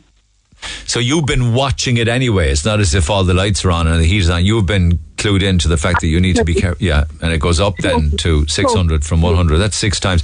But the, the issue then is when you rang them, what happened? I was left on hold,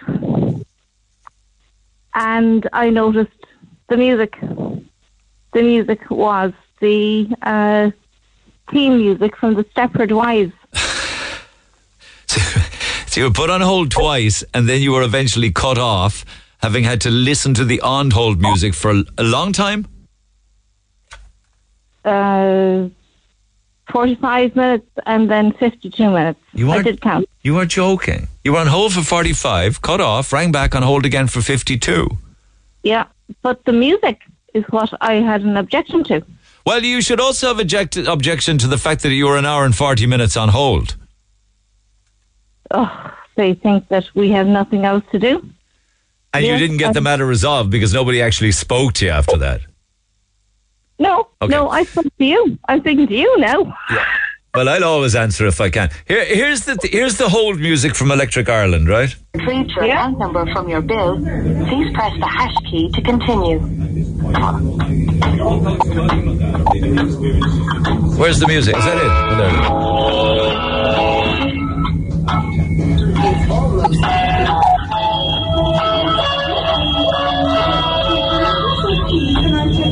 Yeah, they do that. They do that just to persecute you. I wouldn't even call that music. This is the theme from the Stepford Wives from 1975. There you go. That's what I was listening to.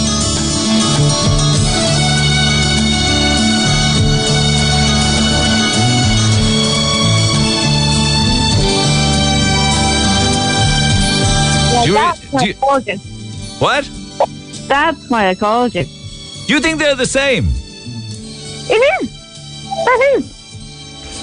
The recording of the Electric Ireland um, theme music on hold is so so bad. I can hardly make it out at all. I mean, I wish I wish I didn't have you one talking about the account number. But let's see if I can listen to the music.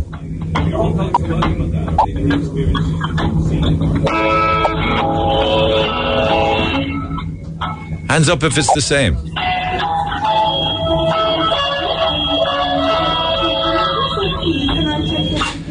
Sorry, you have me, Claire. If you think they're the same, I'll bow to your better judgment. Ah, yeah. It's one of my favorite movies. So, yeah. Is that where all the women are robots? Is it? Michael Small, yeah, did the music. And are you upset? Are you upset because they're using your favorite film, or because the music that they're using is torturous? I think uh, because they think I'm a robot, they are assuming that I'm a housewife and I have nothing else better to do except hang on and pay my electric bill. But for the the hour and fifty two minutes or whatever that you were on hold, were you sitting down or were you moving around doing things? Uh, hardly hoovering because I had to keep on deaf as well. so no, I had to be quite close to the phone. But yes, I was very, very annoyed for the 42 and 50 minutes. And yes, it is definitely the music from the robotic movie. So Thank you for brightening up my Friday morning. So you're more you're more- more annoyed with the music that's being used as opposed to being on hold for that length of time. I am furious that they use the music. It's Michael Small from yes, one of my favorite movies. Okay, okay. I'm happy to give. I'm happy. That's the movie where they turned all their favorite wives into robots. I gotta- made them. I gotta. wa- I gotta watch that film. That's what Electric Ireland is doing to the women of Ireland.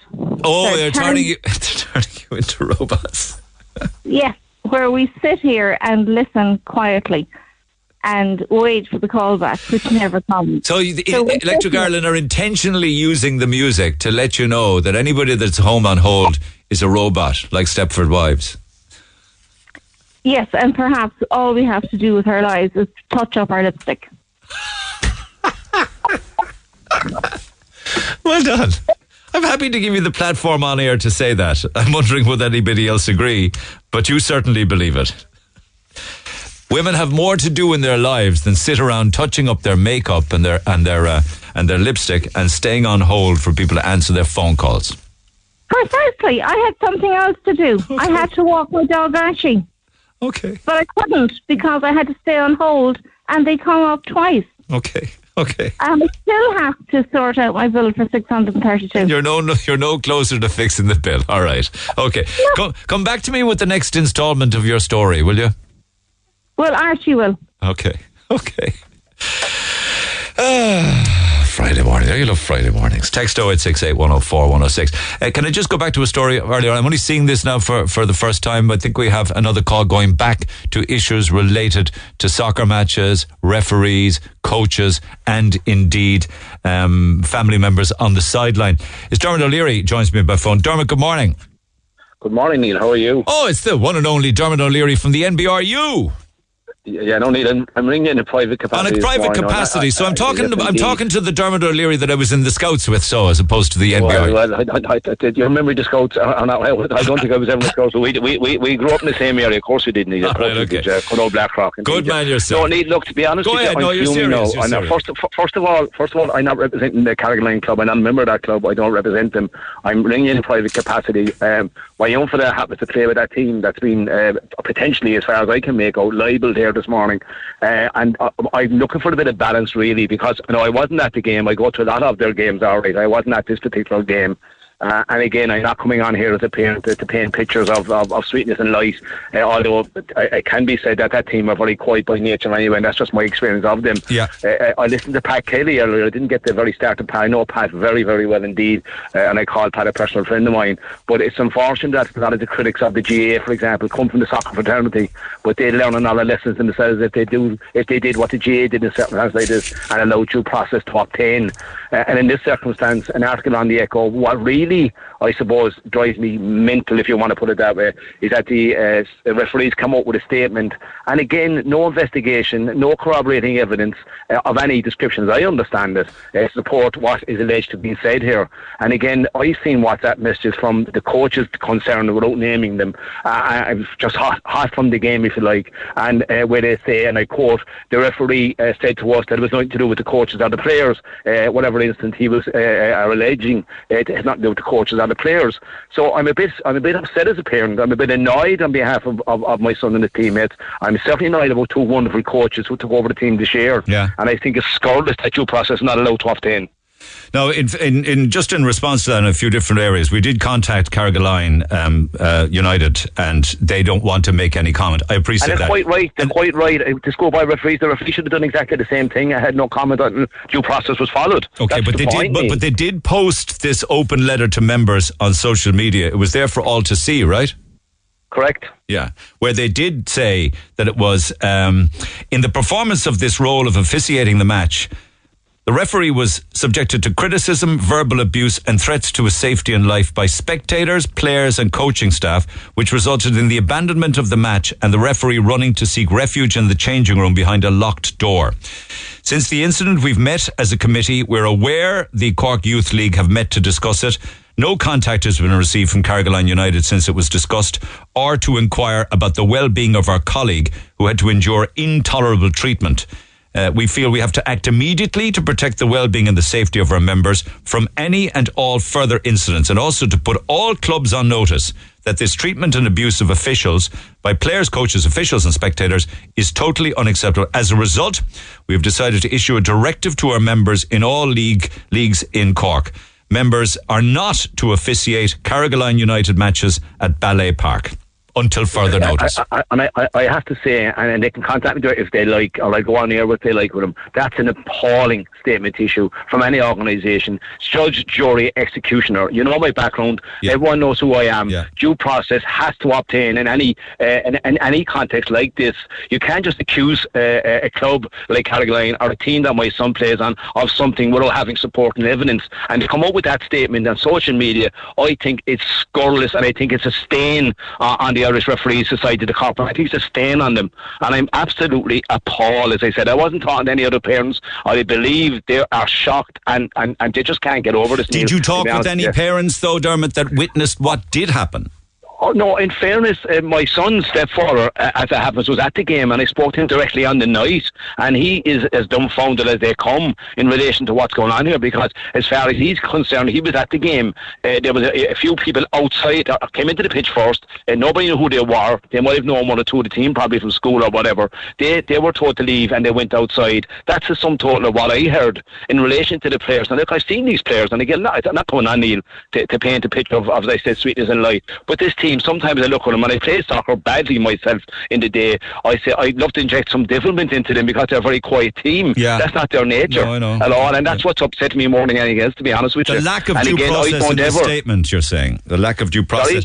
The, the, the fact that there hasn't been an inquiry. But however, I mean, the referee did tell his, his um, Cork branch of the ISRS, the referees, that he had to seek refuge in the changing room behind a locked door. Uh, uh, look, Neil, Neil, Neil. To be honest, just some of the, some of the language being bandied about here is uh, I, I would use the word extreme again. Okay. Point out I wasn't there, right? Yeah. All I all I really came on for, and I don't use my title not to push my way around at all. I very rarely ring in private capacities, and people will know that, Yeah, right? okay. But certainly on this occasion, I could not let this go by without someone coming to the defence of, of a wonderful group of young fellas.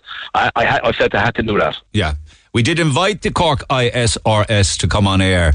Um, I can try them again to see if they want to respond to what you're saying, but I didn't have any luck earlier on this morning. You were Ah, saying yeah, that you in see, all they're too busy. They're too busy writing statements, Neil. You see, they're too busy writing statements to come on here and talk to the likes of me.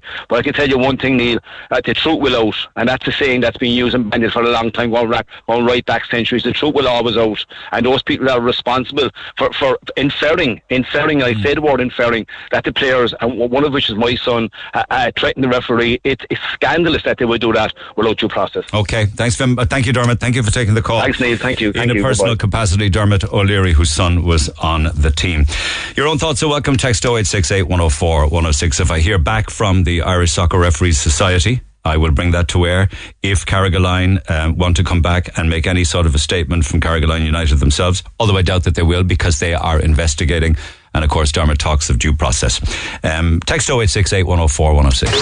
Talk to Neil Prendeville now. 0818 104 106. Cork's Red FM. Free Food Friday, courtesy of ourselves and Roosters, Piri Piri, Blackpool, and uh, Douglas. Uh, you can win for yourself and all of your workmates chicken wings, chicken skewers, and beef skewers. The main events include chicken wraps, chicken pittas, and beef burgers, basted in the famous medium Piri Piri sauce. You'll get piri salted fries, rice, and waffle fries, and all of the sides.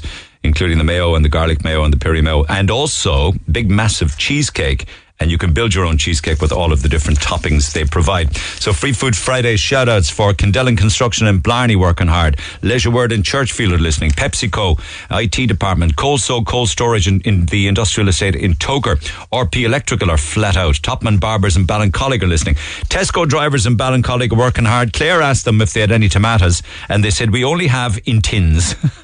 Brings Cozy Cafe in Kinsale, Morning Colette, uh, Barry Joyce calls with Love Some Roosters at the top of Fairhill, Tidy Mechanical Repairs in Ballycureen, uh, Urban Retreat Salon in Midleton, Amy and Sarah, morning to you both. O'Shea's Coles, especially Margaret in reception, working very hard. Billy Mack, Billy M says, Free Food Friday every week. You have the prize we all seek. It makes a change from eating meat with Piri Piri just down the street says Billy M. Fair play to you, bye.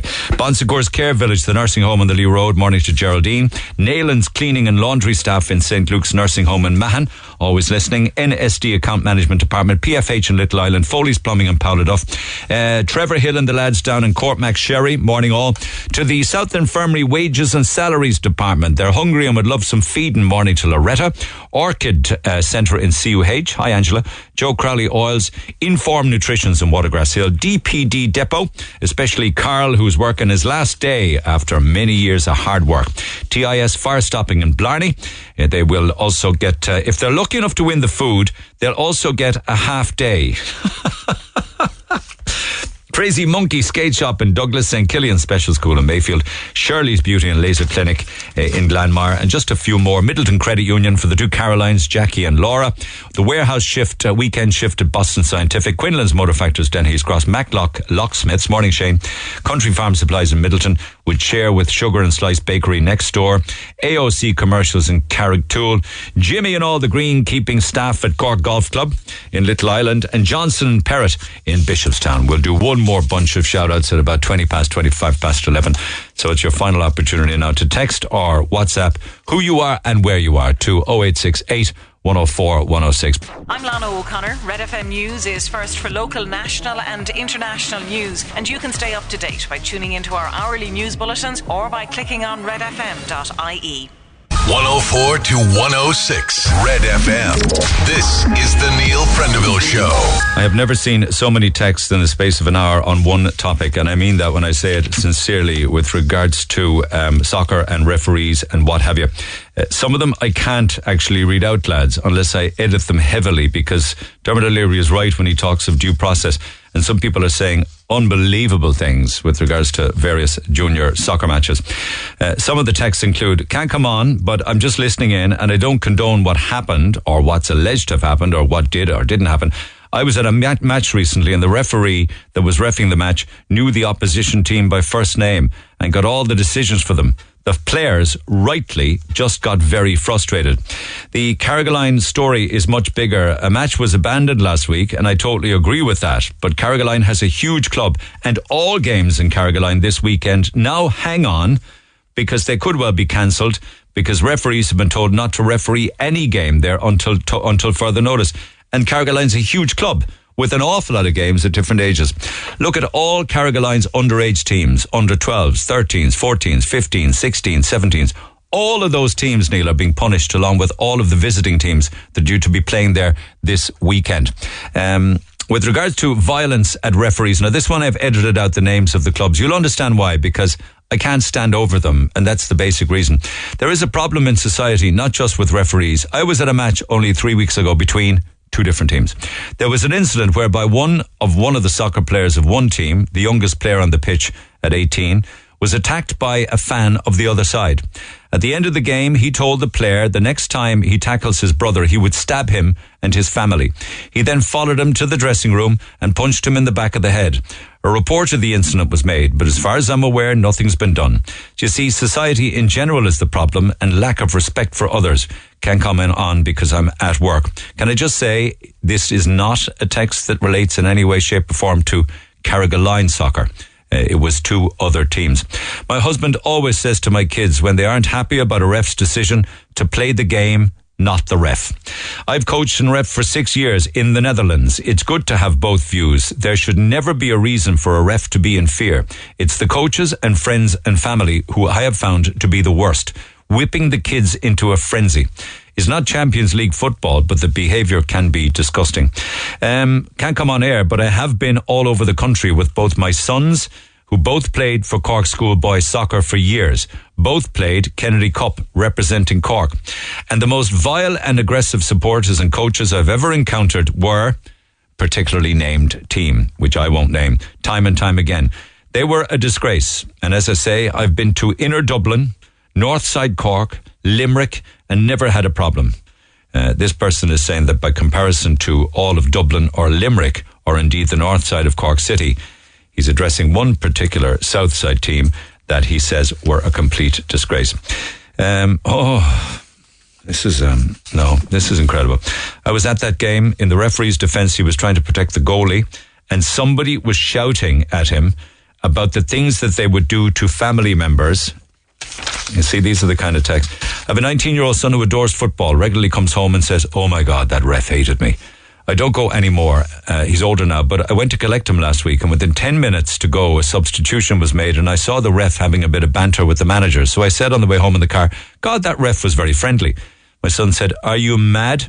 He, I had shouted, Ah, ref, which they all do. And the ref said to him, I'm sick of your attitude, and cursed at him and said, Once more, and you're off. I do think many of the refs have an attitude, to be fair, but it's parents and coaches shouting at the refs. I don't like that. That certainly is out of order too. And that's just a selection on the refing of matches. Soccer, well, here's another one. Soccer is a game played by gentlemen, watched by hooligans.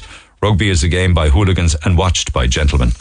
Um, the, the, days we live in now, you can't use the term men anymore because that's assuming that only men go to soccer and football match and hurling and GAA and rugby.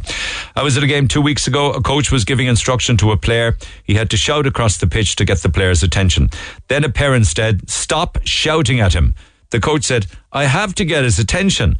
And the parent said, Stop shouting. I'm telling you now.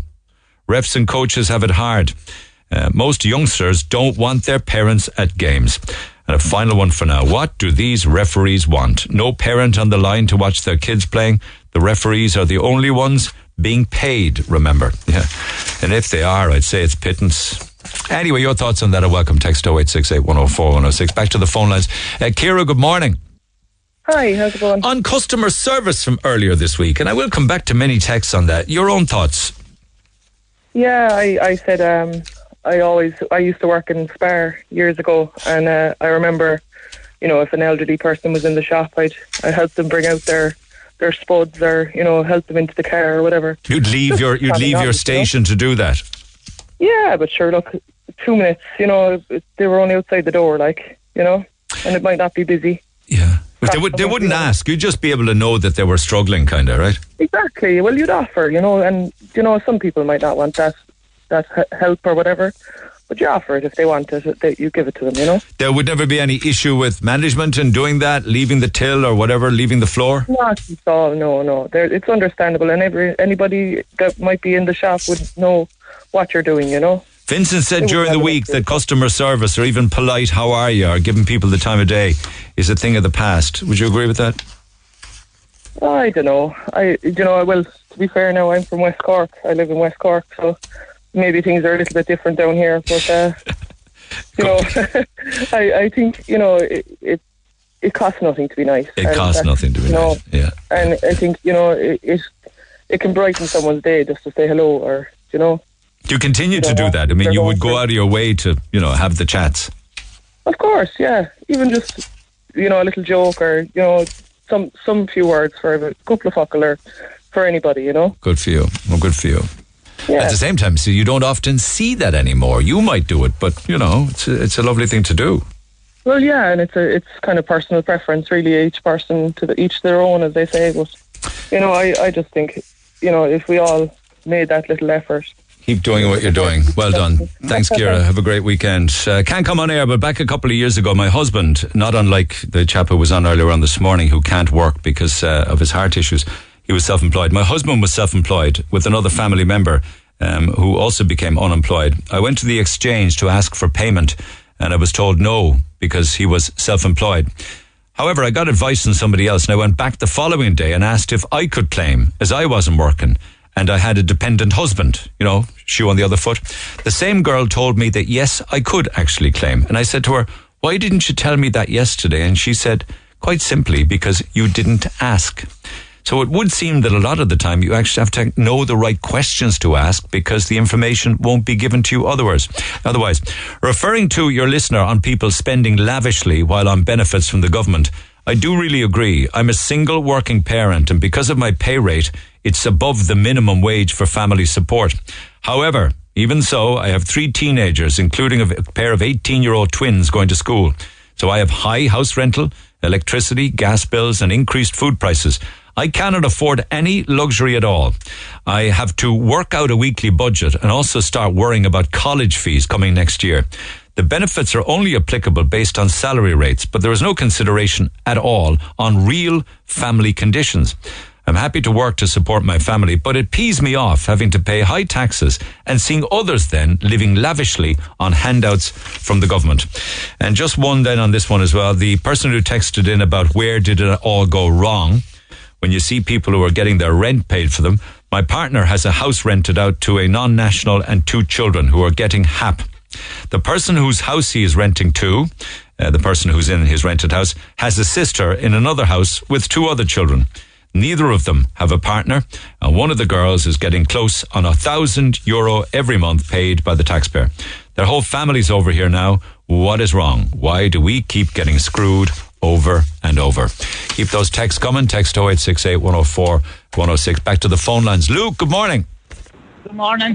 Do you think that customer service is a thing of the past? Uh, no, I don't think customer service is a thing of the past. Why?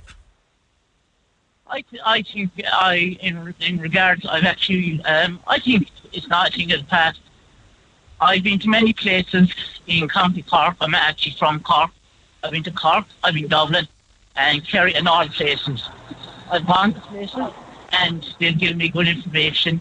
I've required, you know, I've asked questions and they've given me they've given me good information in regards. But what about what about say, for instance, retail? No, everything's fine in retail. Right, I do you- find Yeah.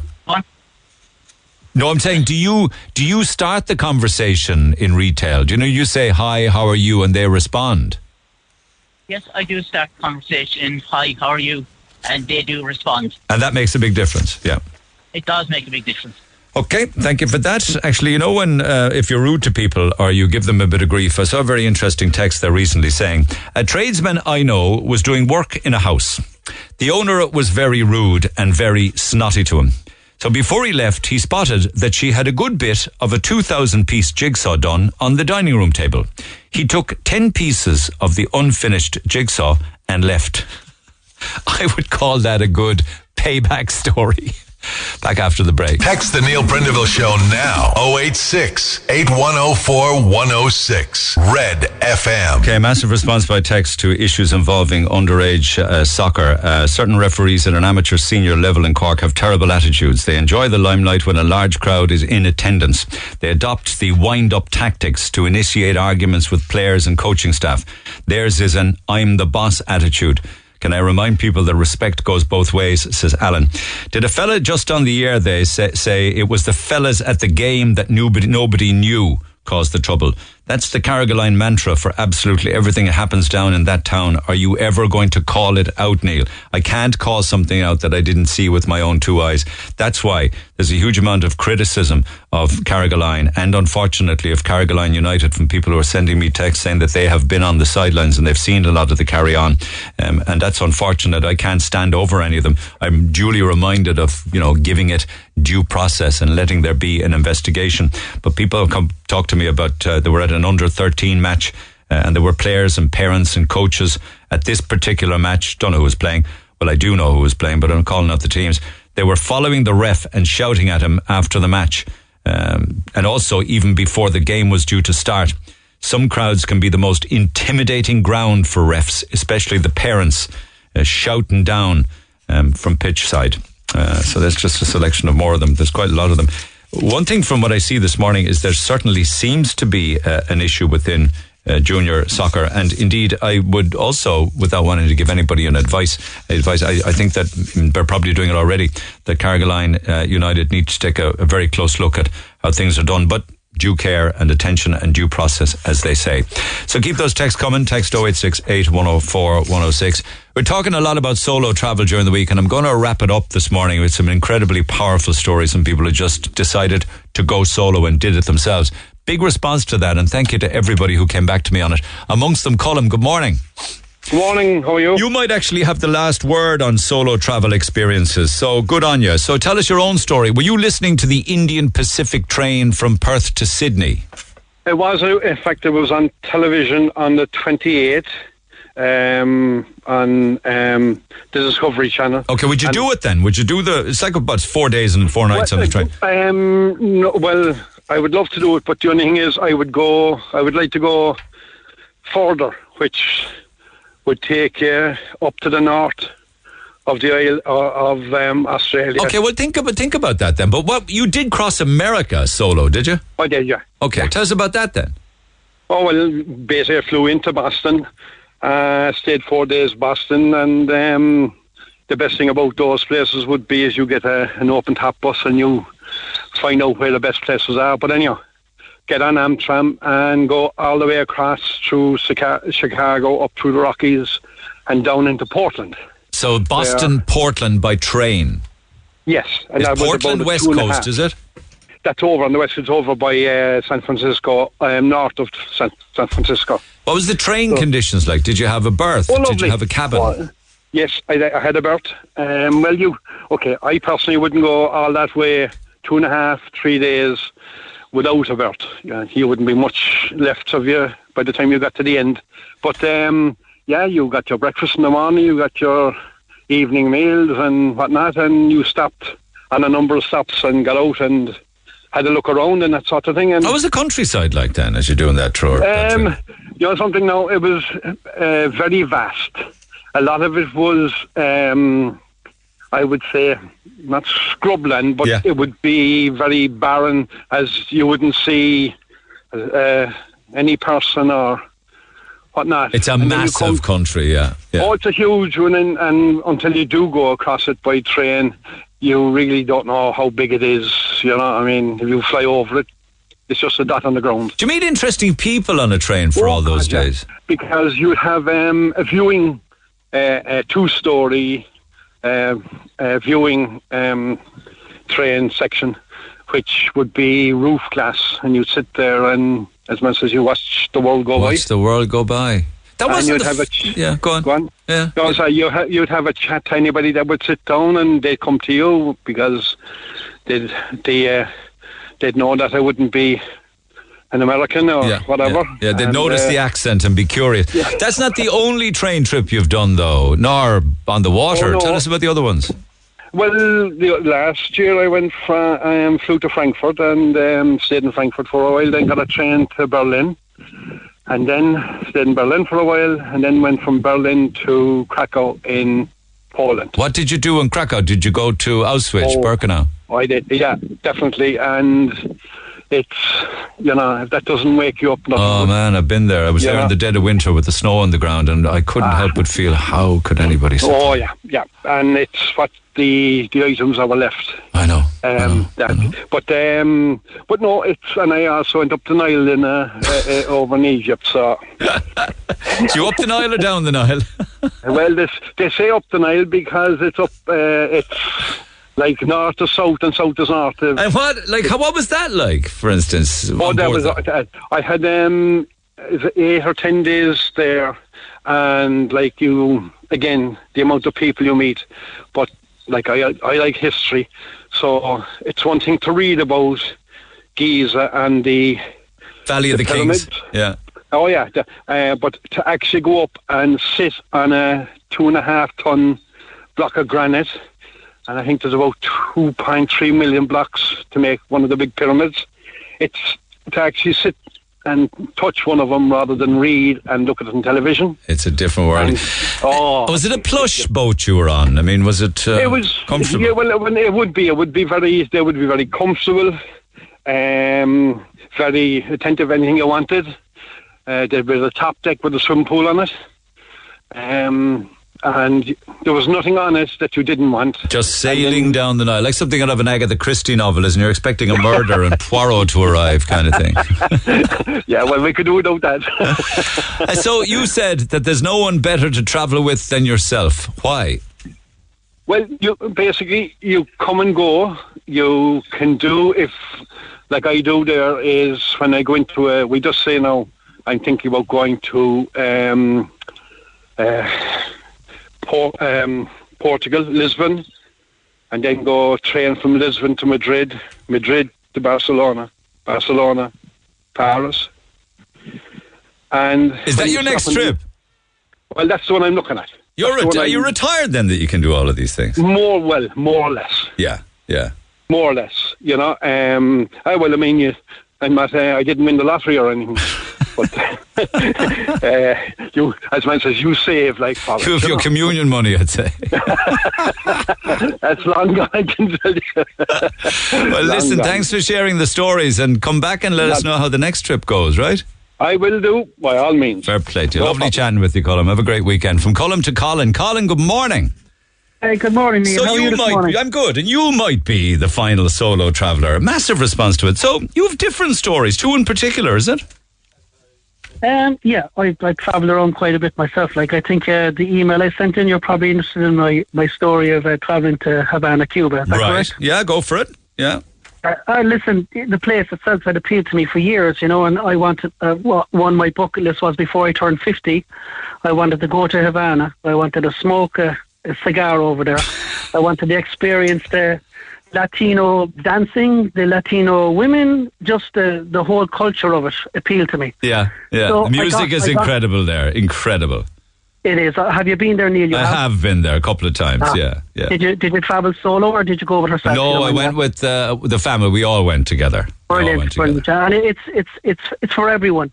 But I went there solo basically. So my story is um is basically I got there eleven o'clock at night. You know, you have to get your money when you get over there. Queued up, um, getting the money. Got downtown to the hotel. I stayed in a nice place called El Presidente, which is a really cool hotel downtown. The hotels are you know fantastic. They like were fabulous, yeah, with- yeah. uh, they're just ridiculous. Yeah. So in there, at 11 o'clock and 11.30, it's very hot. I went in August, because my birthday is the 14th You went for a special birthday, didn't you? For my 50th, yes, yes, Yeah. Yes. But you So couldn't was find a travel done. buddy, I believe, because everyone was either married with kids or not available or something. Is it? Correct, but that's what happens when you get to my age. I mean, I, my personal circumstances, I'm widowed. I'm widowed now. Is that Colin Murphy out of. Kinsale? That's right. That's, Oh, that's nice chatting with you again, to. pal. Nice chatting yes, with you. it is, Neil. We had a great chat We in did. October 2017. I'm glad that you're getting on with things following the Thank sad, you so tragic loss and- of your and wife. Thank you for saying yes. That's right, Peggy. That's you're correct. There you go. But um, so I, I it was on my list, and January went over anyway. So anyway, got there, and I said, you know what? It's eleven o'clock at night. I said, you know what? I'm going out. So I went down to the concierge. I said, listen, is there any place I can go for a late drink, bit of a dance, bit of crack? He said, look, go down to this restaurant here. Tell him I sent you in there, and asked there. So I went down to this place, had something to eat, had a couple of mojitos. Ridiculous drink there, by the way. They only they make it there like no one else makes it. And he said, look, there's a place about three blocks away. Walk down there, go in there, and he said, you'll have a great night. I walk in there anyway, and I'm telling you, the people I met in there, they were, they were, there was about 60 people in there, all locals. I'm the only tourist there. I'm the only gringo there, the only white person really. I get talking to these people there all night. We crawl out of the place at five o'clock in the morning. Were you dancing? know, Oh, I was dancing. This this guy actually was trying to teach me Latino dancing, and you know I would be more of a Shakin' Stevens dancer rather than a A daddy dancer. yes, exactly. I wouldn't have the Latino moves, but the same thing. Like this lady actually asked me to dance, and I kid you not, the way she moved, I was, I was like, what's the word? I was almost like transfixed by her. Do you know what I mean? It was so cool. she was that good. The hip, oh, yeah, and the, the guys, now to be fair, were the same, but they didn't have that shape to them. So basically, long story short, we kind of became friendly over the next few days. We went to a few places, myself and this group of uh, girls and boys. You know, they were a year about twenty years younger than me, and one of them turned around to me one night and said, "Listen, would you like to come to my house for dinner?" And I said, oh, well, sure, listen, I travel. I, I said, I'd love to, yes. So she picked me up in a taxi outside my hotel and she took me to her parents' house, as it turns out. But as I'm going down the blocks in Cuba, you know, you've got the nice place where the, the, the, the capital is and all that is lovely. But the, the taxi's going about 10 or 15 minutes and we're getting into the, what I would call the shanty town, or the Atares, as they call them in Cuba. Yeah. And it's getting, it's getting kind of scary. So we pull up beside this, um, or what I can only describe as a, a shack, to be honest. And I'm looking. First thing I see is a guy walking past with a machete. And I'm not kidding, you know, like with a dog, a big pit bull in his hand. And everyone, for some reason, all the men have their shirts off. They're all in shorts and whatever. So I get out and she says, come on in meet my family. Like, and I'm, I'm looking, I said, are we okay here? She said, okay, Papa is grand. So Papa comes out anyway. And Ernesto is his name. And he's got the scars of his life in his body. As in, like, his face is destroyed. He's got cuts all over his torso. What are you And thinking at at- this stage now? Because you said I- that there was I- pit bulls, machetes, Yes. crack houses, scary individuals. You what, meet the dad. thinking is, what I'm thinking is, I, I'm bitten off more than I can chew here. My my journey is going to end, and they're going to rob me. And I'm I'm literally, I got out of the cab reluctantly, but she she she, she took me by the hand and said, "You'll be okay." And this is how exactly it happened. So I'm looking at him. He spoke a bit of English. We sit down. We actually have dinner. So there's herself, her two kids, her brother, her grandparents, and her mother and father living in this. I, I could describe as just a hut, but a, a metal door. yeah, the things But that made me the tourists don't see. No, listen, you would never see it. And you know what? I, I, I reluctantly, uh, I, I was like, I'm still nervous. But this is where the story gets absolutely crazy. So after about an hour, I bought him a, a nice cigar for him to smoke. And I said, look, you can smoke. And he said, oh, thank you so much. And he spoke, he spoke, smoked, sorry, he spoke uh, broken English. Uh, his daughter, Loretta, spoke perfect English. And the rest of them were all Espanol. So I'm like, you know, hola, mi hombre, darling, you know, trying to speak my little bits and try to communicate. But eventually, she says to me, my dad wants to go and get some smoke. You know, what they were talking about was weed. And I'm like, I don't do that. Mm. Fine. So I said, look, okay. And she said, but don't tell anyone. So we went for a walk to go to the place to get the weed. So we're going another three or four blocks, and I can see it's getting worse and worse, uh, Neil. It really is. So we find this building is concrete, literally concrete, and there's steps up to it. There's a guy standing outside, and I know from watching movies, he's a guard, he's watching. He's a scary hombre. He's a scout on duty, yeah. Yeah. Completely. So we go up the steps anyway, and it's literally there's a guy cooking the crack. I kid you not, in in one room, he's got all the gear on like Breaking Bad, and I'm standing there, my back to the wall. There's pit bulls, pit bull puppies around, and I'm looking at these guys are these are the real deal. They're scary dudes. They've Were they the- interested they look- in you at all, or why you were there? they, I was with him, and the, the father, the papa Ernesto, was obviously a bit of a bit of a man. So they kind of feared him, and as long as I was with him, she assured me I would be okay. And she had told me that one of the guys that was cooking was a guy that she went to school with, and it was all okay. But I'm still thinking, no, I'm not coming over this. I've made a mistake here. I'm the one with the money in my pocket because they've, they're very little means over there, and I have my wallet on me. I have my like everything. I said, I'm I'm I'm in trouble here. So basically, and this this, this sounds funny, but it's a true story. I get talking to one of the guys across the way. We do the transaction, shall I say? And he looks at me. Where you from? I said, Ireland. And you know the first thing he said to me? Blarney Castle. Can you believe that? I thought it might be All Roy. Keane. No, Blarney Castle? It's usually Roy. Keane. And I just nodded, and that nod made me feel safer. The dad, what was he buying? The, the dad was buying uh, weed, smokies for the week, and he wanted me to buy it for him. He didn't have any means, so I bought him a few cigarettes, and they they had fresh ones made up for him, and we just I kind of. Do you know what? I was to the back. My back was against the wall basically all the time. So we got out there anyway. Went back to the house. They had done their thing. The the lady went in into the room, changed, came out like a, a supermodel, and she said, "Let's go dancing." Amazing, isn't She was a she was a salsa dancer, so she'd go into the clubs and get paid for it. You know? It was a great experience to have. It was it was a great experience because you stayed safe and nothing happened, but you got to see the other side of life. Mm-hmm. I did, and you know, there's there was a there was a there's a just to, to ramble on there. There well before I went to Havana, you know, you look up on TripAdvisor where to go and what to do, what you should do, what you shouldn't do, and you try to take advice. There was a very interesting tourist from America that travelled there years ago, and they told a story on BBC Travel about they were told never to pick up a, a, a, hitchhiker in, in Cuba because they might they might mug you. Mm. But this couple broke the rule, and they become lifelong friends with these people, and they're still friends with them. Yeah, I know. You know? I know. So Great sometimes you have to, but your, um, I think sometimes your gut tells you. But I can honestly say that one trip, and I, I've travelled a bit. I've been to South Africa. I've been to an awful lot of nice countries around the world. I, I'd like to travel, you know, some mo- mostly solo. But um, you know, it, it, it's there's nothing like it. But this one in Havana, it was just, it was, it was too close for comfort. I actually, I was very lucky. Yeah, yeah. You probably realised that next morning when you woke up and said, "Wow, it could have gone so differently, couldn't it?" Yes, yes, Yeah. and like I said, even the lady came to the house, uh, came to the house, came to the hotel the next day, and I said, "Look, I was scared last night."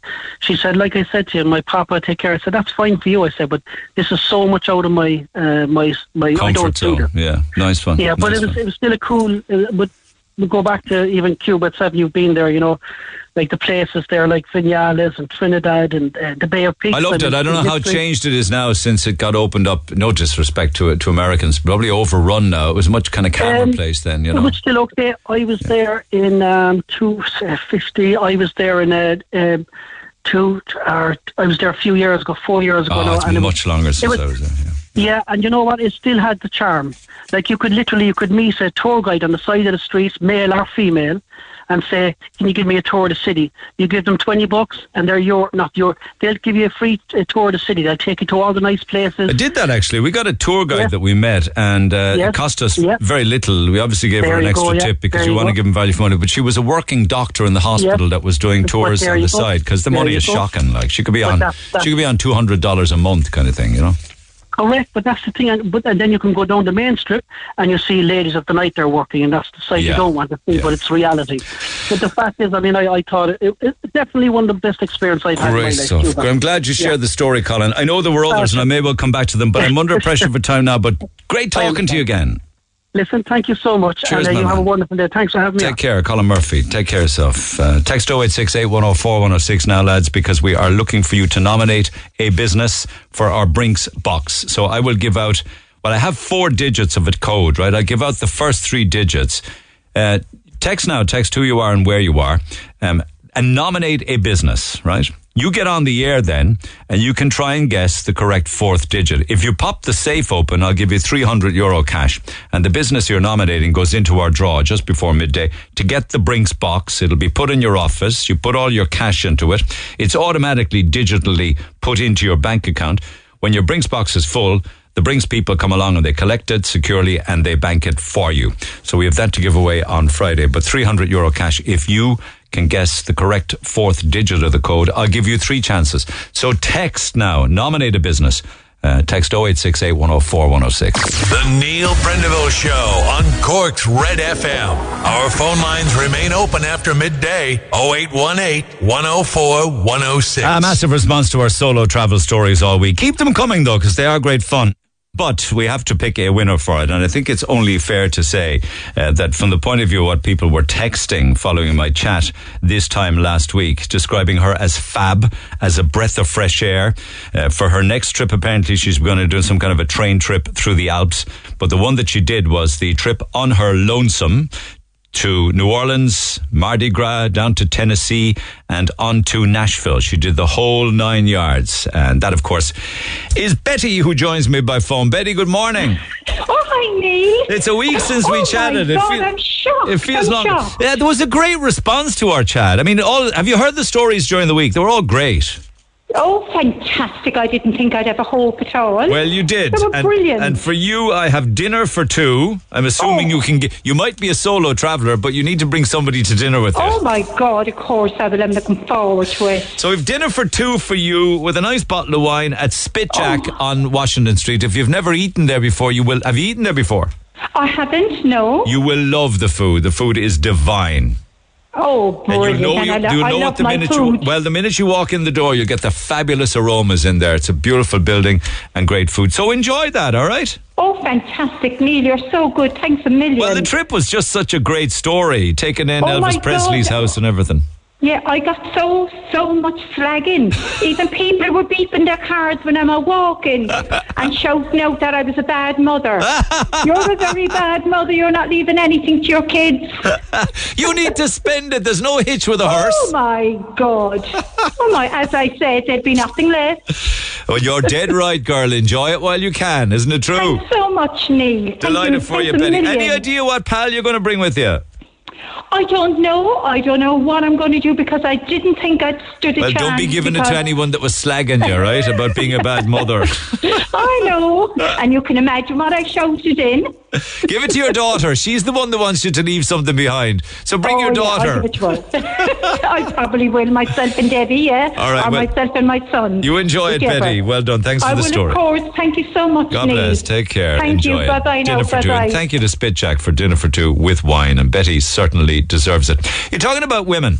There's a very charitable bunch of Northsiders, mostly Northsiders, have put huge work uh, into this, and they are going to run a beauty and fashion event this Sunday in the Maldron Hotel on the South Mall. Now, 100% of the proceeds for this fashion event will go directly to Edel House Women's Refuge. And every hair and makeup professional is donating their time and products free.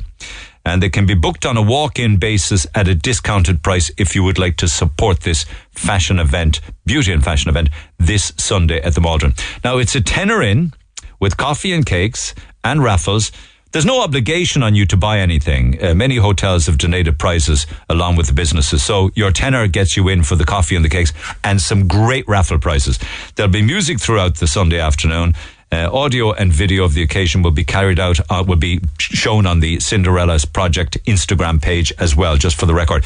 But 100% of the proceeds on Sunday at the beauty and fashion event at the Maldron will go directly to Edel House Women's Refuge. And God knows with the stories that I've been sharing over the last week or 10 days, Edel House need all of the help that they can get for women and children in need and in need of refuge. So I just mentioned that because a great event. 100% of the proceeds go to Edel House and a good bunch of charitable Northsiders have put all this work together. Beauty and fashion event Sunday afternoon in the Maldron on the South Mall. Do be there. I don't actually have a starting time for that, but I will clarify that and find what time, but it certainly would be, I'd imagine, from lunchtime onwards. Okay, so the Brinks box calls from during the week. All right, we have four businesses already in the final. One of them will win. We'll be adding a fifth business and doing the draw for the Brinks box. But ahead of that, we still have one more prize to give away by way of 300 euro cash, right? So we have some callers standing by. And I love this text. It said, I'd love to nominate my parents' pub, the Ramble Inn in Halfway. My parents are old school. It's a lengthier text than that sent by Elaine Barry, their daughter. Elaine, good morning. Hi, Neil. How are you? I'm good. Is it a beautiful little old fashioned pub?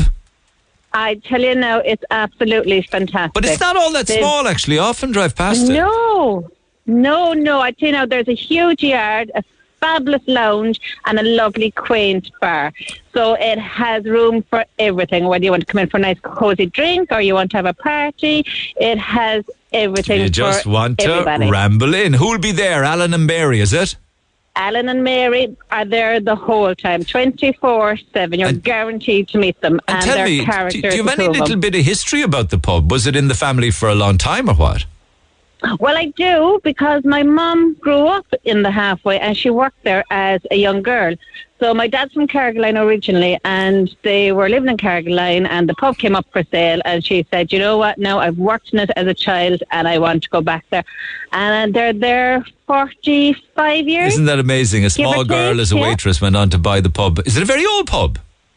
It, oh God, the pub is hundreds of years old, and I actually tried to go back there recently um, because it was called something else years, or hundreds of years ago, Yeah. and it's just um, it's it's it's around a long time. I'm delighted it's still thriving and still on the go. It is, okay, so for you, the possibility to win 300 euro cash and get them in the final for a Brinks box, which will be installed in the Ramble Inn in halfway.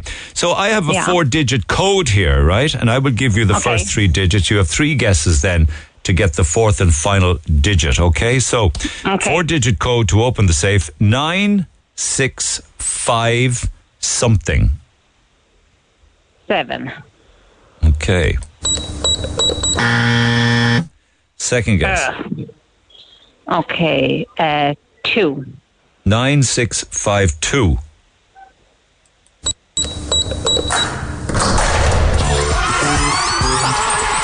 You know what that means? I do, I do, I do, I do, I You do. just won 300 euro cash. And it's not Mammy and Danny's cash, it's yours. Well, I tell you now, I'm in Amsterdam with my husband and four buddies, and I'm sure he's both to good use. When are you going? I'm here now. You're in. Amsterdam now. yeah. All right. Literally just arrived this morning. Don't you be spending it on any wacky backing or anything. well, I can't promise you anything, but sure, look, we. I can't get the 300 euro to you in Amsterdam, but spend it on the don't worry about basis it'll be here when you get back, all right? Neil, thank you so Joe, I gotta ask you, why did you pick appreciate the num- why did you pick the number two? I don't know. Seven was my first one because nine went yesterday, and two was just a guess. They're just random numbers. Well done. All right. Well, Yeah. listen, you're into the final, the fifth and fi- fi- fifth and final business, but 300 euro cash for you. So well done. Neil, thank you so much. Have a lovely weekend. You got it. You too. We need to do the draw now for the Brinks box. That's incredible. I mean, it's just sheer pot luck as always. Uh, correct. Correct. Nine six five two wins 300 euro cash. Back after the break. Call the Neil Prendeville Show now. 0818 104 106. Red FM. And he saw this when I got off the air yesterday. Yesterday was um, World uh, Book Day yesterday, and uh, the great Trevor Welsh got in touch. The broadcaster sent out a lovely tweet talking about the book that he wrote with his brother Noel. It's called Jolly Roger. Uh, the Jolly Roger. It was for those that uh, flew the pirate radio flag way back in the in the day. Uh, it's a fabulous book, actually. And he was just sending out positive vibes yesterday to all of the pirate radio jocks who flew The Jolly Roger. That book is still available. It's a super read if you're interested in Cork through the back end of the 70s and the 80s and the 90s and the noughties, but primarily earlier than that with regards to how radio started out and pirates started and wherever everybody started and went. Then you can pick up a copy of the book. It's well worth the read. It really, my son's reading it at the moment and it's great to see him reading it to understand, like, you know, I suppose what his dad did way back in the day. It's called The Jolly Roger and you can get it where all good books are sold. A nice reminder. Thank you for that, Trev. Last bunch of shout outs for Free Food Friday. Morning to everybody at P. O'Connell's Food Hall Butchers in the Lough. Hi, Tina. To everybody in uh, Little Hands Childcare on Redemption Road, Northside Tires on the Old Mallow Road, Kirby Car Dismantling in Midleton, Maclock Locksmiths, Country Farm Supplies, AOC Commercials. People are sending me some lovely notes as well. I don't have time to read into them. Uh, for everybody who's working at Johnson and Perrott's and Bishopstown, T- Tiny Learners in Magdalen Grove and Togher, uh, the Agency and Operations Department at Doyle Shipping need feeding. Blackwater Motors are listening in Hill. Power Ag- Aggregates in Carrigtwohill. The Old School House Creche in Knockraha. CE1A at Boston Scientific. The Complete Upholstery Centre and Foam Service on Barrack Street, High Street Books, the office and warehouse in Ballycureen, Janice, the celebrant at Bespoke Wedding Ceremonies, exhausted because American brides keep ringing in the middle of the night. Horgan Garage in Kerry Pike, Irish Removals in Bishopstown, and Conor O'Shea's Cardiology in the Lee Clinic, Building Stone in Dripsey, Donovan Auto Services, Mox Bar, Fine Pub, Liam Lara Engineering in Carrigtwohill, Keita Products, House of Hair Kinsale, Cope, Trans, Cope Transport in Montenotte, Sheehan Plumbers, the Inniscarra Waterworks, Cronin's Commercials in Dunmanway, Auto Express Dublin Hill, Claire at Style and Hair Beauty um, in Ballinhassig, Cattle Premier Auto Parts, one or two more, Little Island Dental, Shipping Solutions, and the Endoscopy Ward at the Mater Private. So we'll have to pick a winner for Free Food Friday for this week and 15 to 20 of you will be fed, courtesy of ourselves and Roosters, Piri Piri, Douglas and Blackpool Retail Park. So just ahead of that, I was mentioning the big event uh, that's been put together this Sunday in the Maldron and the South Mall. 100% of the proceeds go to Edel House, but I didn't have a start time. So in fairness, Jackie was right on the ball and joins me by phone. Jackie, good morning. Good morning, Ian. How are you? Because what, what time? Because a great event, and I want to drive as many people there as we can. What time? Fantastic. It'll be starting at half past 12 inside the Maldron in South Mal, and it'll be running till 6 o'clock in the Well evening. done. Half 12 to 6. Yeah. And you've managed to get an awful lot of hair and makeup companies to come on board. Oh, I have, and it's absolutely been phenomenal, the support that I'm after receiving from all the girls. Uh, Pamela from Strawberry Brown, Lisa Hogan, they'll be coming in as hairstylists. We have fantastic uh, beauticians coming in, uh, makeup artists, Paula Cairns, uh, Lindsay Nagel. I could go on. The, the, the support that's behind this is absolutely phenomenal. And of course, all of the proceeds to Edel House. What motivated all you charitable Northsiders to put this together? I tell you now, Neil, I was sitting with a friend of mine up in her salon, uh, Elma, Elma Nam- Namsik, and she ga- she planted the seed, if you like, because she wanted to do something to give back, and she's actually gone over to Australia, so I'm carrying the torch for her. So she just wanted to give something back, and with the Cinderella projects, it's actually the, se- the second event that we've up and running just to pay it back with kindness because there's many people out there, Neil, and you've heard many stories. I'm telling stories all the last week, Yeah. and, and, and they're awfully sad. Awfully it's sad. pre- pretty harrowing because we're in a we're in a privileged position that we're able to do this and to give back because I've worked with Edel House over the years with Claire Harrington who's phenomenal and she does great work herself. So uh, for us to be able to do this and for the support of all the girls is after blowing my mind. Absolutely. It's a real coming together, not just all of the girls who are doing the hair and the makeup and the beauty, but the Oh, hotels of Cork have given you loads of prizes for the raffles as well, which is great. There, I'm telling you now, Neil, I have over 30 spot prizes from uh, many businesses, Northside. There was two hotels that couldn't accommodate us on the day or after giving spot prizes. Neve inside the Maldron herself is absolutely being phenomenal, and the hotel itself um, are absolutely fantastic. Well so said. the- There's music as well, I think, Jackie, isn't there? Oh, we have we, we have a DJ Colin is coming in on the day, so we'll have music all day. We have a lady coming in doing mini readings for those who wants to sit down and have a little reading. There'll be there'll be tea, coffee, there'll be cakes, there'll be good atmosphere. As we said, you're not obliged to come in and get your hair. Those readings are gas, aren't they? Aren't they, are they like what cards or something or crystal be- ball? yeah, she does. She, reading your she's palm. An energy, yeah, she's an energy healer. So look, I think everybody could do with a little bit of uh, a little bit of that. But as I said, it'll be it'll be a fun day for everybody. Half 12 till around about 6 o'clock. 12. It's a tenner in with coffee and cakes and raffle tickets. And then if you want We to have- give and proceeds, you can do that as well. Oh, you can, and as you said, look, if you if you want to treat yourself, you can get your hair and makeup with a glass of prosecco. If you're going out afterwards, if not, you can come in and browse around in our in our uh, pop up boutique. The dresses we're after getting Neil is phenomenal. Love, cherish, Jola, um Olivia, um, Olivia from RT herself. Uh, Tiffany, I think is her name. Sorry, my apologies. But your people, what we're people should also put on their own best clubber and get the goonas on. Oh, and get in listen, it's going to be an amazing day out, as they said. All right. The, the time and effort that's gone in from all the girls is Good phenomenal, and it is a good day out. And as they said, it's all for Edel House. Everything is going to Edel House. So there's beautiful dresses, shoes. We have a stylist coming in, Evelina. So she's um, a personal stylist. So you can come in and get that little treat if you want as well. You can't we stop a North Sider talking. You know that, Jackie? no, You listen, you can't leave. We have to get it in there. We have to get it in there because of all the work that's gone in. We want everybody to come in, all the ladies come in and treat themselves. And Sunday, the Maldron. Hotel, half 12, all the proceeds to Edel House Women's Refuge. Well done, Much Jackie. appreciated for taking the time. You're more than welcome. You're more than Thanks welcome. very, very much. Take care of Welcome yourself. all. Look forward to seeing you all there. All Thank the best. Take care. Take God care. bless. Free Thank. Food Friday winners for today, for this week. It'll feed 15 to 20 of you. Let me set myself together here now and get this worked out. I should be able to go to line three and see if I have Anthony from the endoscopy ward at the Mater Private. Anthony, good morning. Good morning. The endoscopy ward sounds quite painful, even saying it. anyway, uh, take some time off to enjoy lunch today. How many of you are there? There's about 15 to 20 of us here today. How many of you got around you right now? I have about four or five. Oh, you'll have to. You'll have to. Let's see what kind of noise. Let's see what kind of noise four or five of you can make in your own time. Give us a big cheer. Are you hungry down there, guys? well, this will feed 15 to 20 of you, so get people from the other wards as well and feed them all, all right? Enjoy it. Enjoy it. I think they have to stay quiet. They're in a hospital, maybe. Anyway, well done to all. The endoscopy ward of the Mater. This week's winner, winners of a Free Food Friday. Okay, we need now to pick a final winner. So we should have five finalists, five different businesses now, and one of them would be picked to get the Brinks box installed in the back office. And on Monday, we had Barry Trigg in Blarney who wanted to give it to the Joshua Tree on Blarney Street.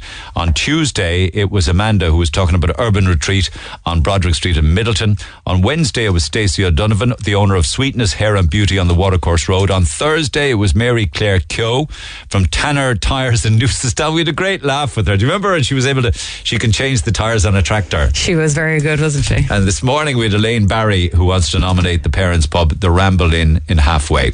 Okay, so five of them. What have you done? I've popped them all into a little Red FM cup. So all five pieces of paper there. While I reach over to you, Neil, do you want Do you to want pick me to it out it? of the cup? Okay. Yeah, go on. can you can you reach over there and we'll give it a go and see how you get on with it. This one here. Let's see what we got. Brinks box will be installed in the business of da, da, da, the Joshua Tree on Blarney Street. So Barry Trigg and Blarney nominated the Joshua Tree Bar on Blarney Street. They take a fair bit of cash. Can we get him on the phone actually as quick as we can? Let's see what line you can get him on. Well done. You got him up there. They're actually all standing by. Barry. Hi Neil, how's it going? They take a fair bit of cash in the Joshua Tree. Are they not tapping go merchants in there? No, no. No, no, no, no. He'd be delighted with this. Who's the governor there? Uh, it's Bill. Bill is his name. He's my father, and I'm trying to get in his good books for the last ten years. So this is going well. Well, you got him a safe for all of his cash. He's going to love you for that. Great. That's brilliant. Well done, Barry. 300 euro for you and the Brinks box for the Joshua Tree on Blarney Street. Congratulations, pal. Excellent. Thanks a million, Neil. All right, you'll, be, you'll get a couple of free points this weekend, I'd say. We might. You might. You might. You should. Well done. Thanks to Brinks Box for that. Thank you, Claire. Fair play. Uh, listen, I tell you what, Tracy Butler, our winner for the Pat Short tickets, got back in touch to tell us she's been struck down with COVID. Would you believe it? So she can't go to the gig in the Opera House. So we have tickets for the Pat Short gig. I'll open the phone lines now if you want to scoop them. And thank you, Tracy, for coming back and saying that you couldn't go so they won't be wasted. So pick up the phone on that 0818 104 106 for Pat Short uh, at the Opera House. Uh, lines will stay open on 0818 104 106. Text 086 8104 106. Busy week. Have a good weekend. I'll see you Monday. For more Red FM podcasts, go to redfm.ie forward slash podcasts.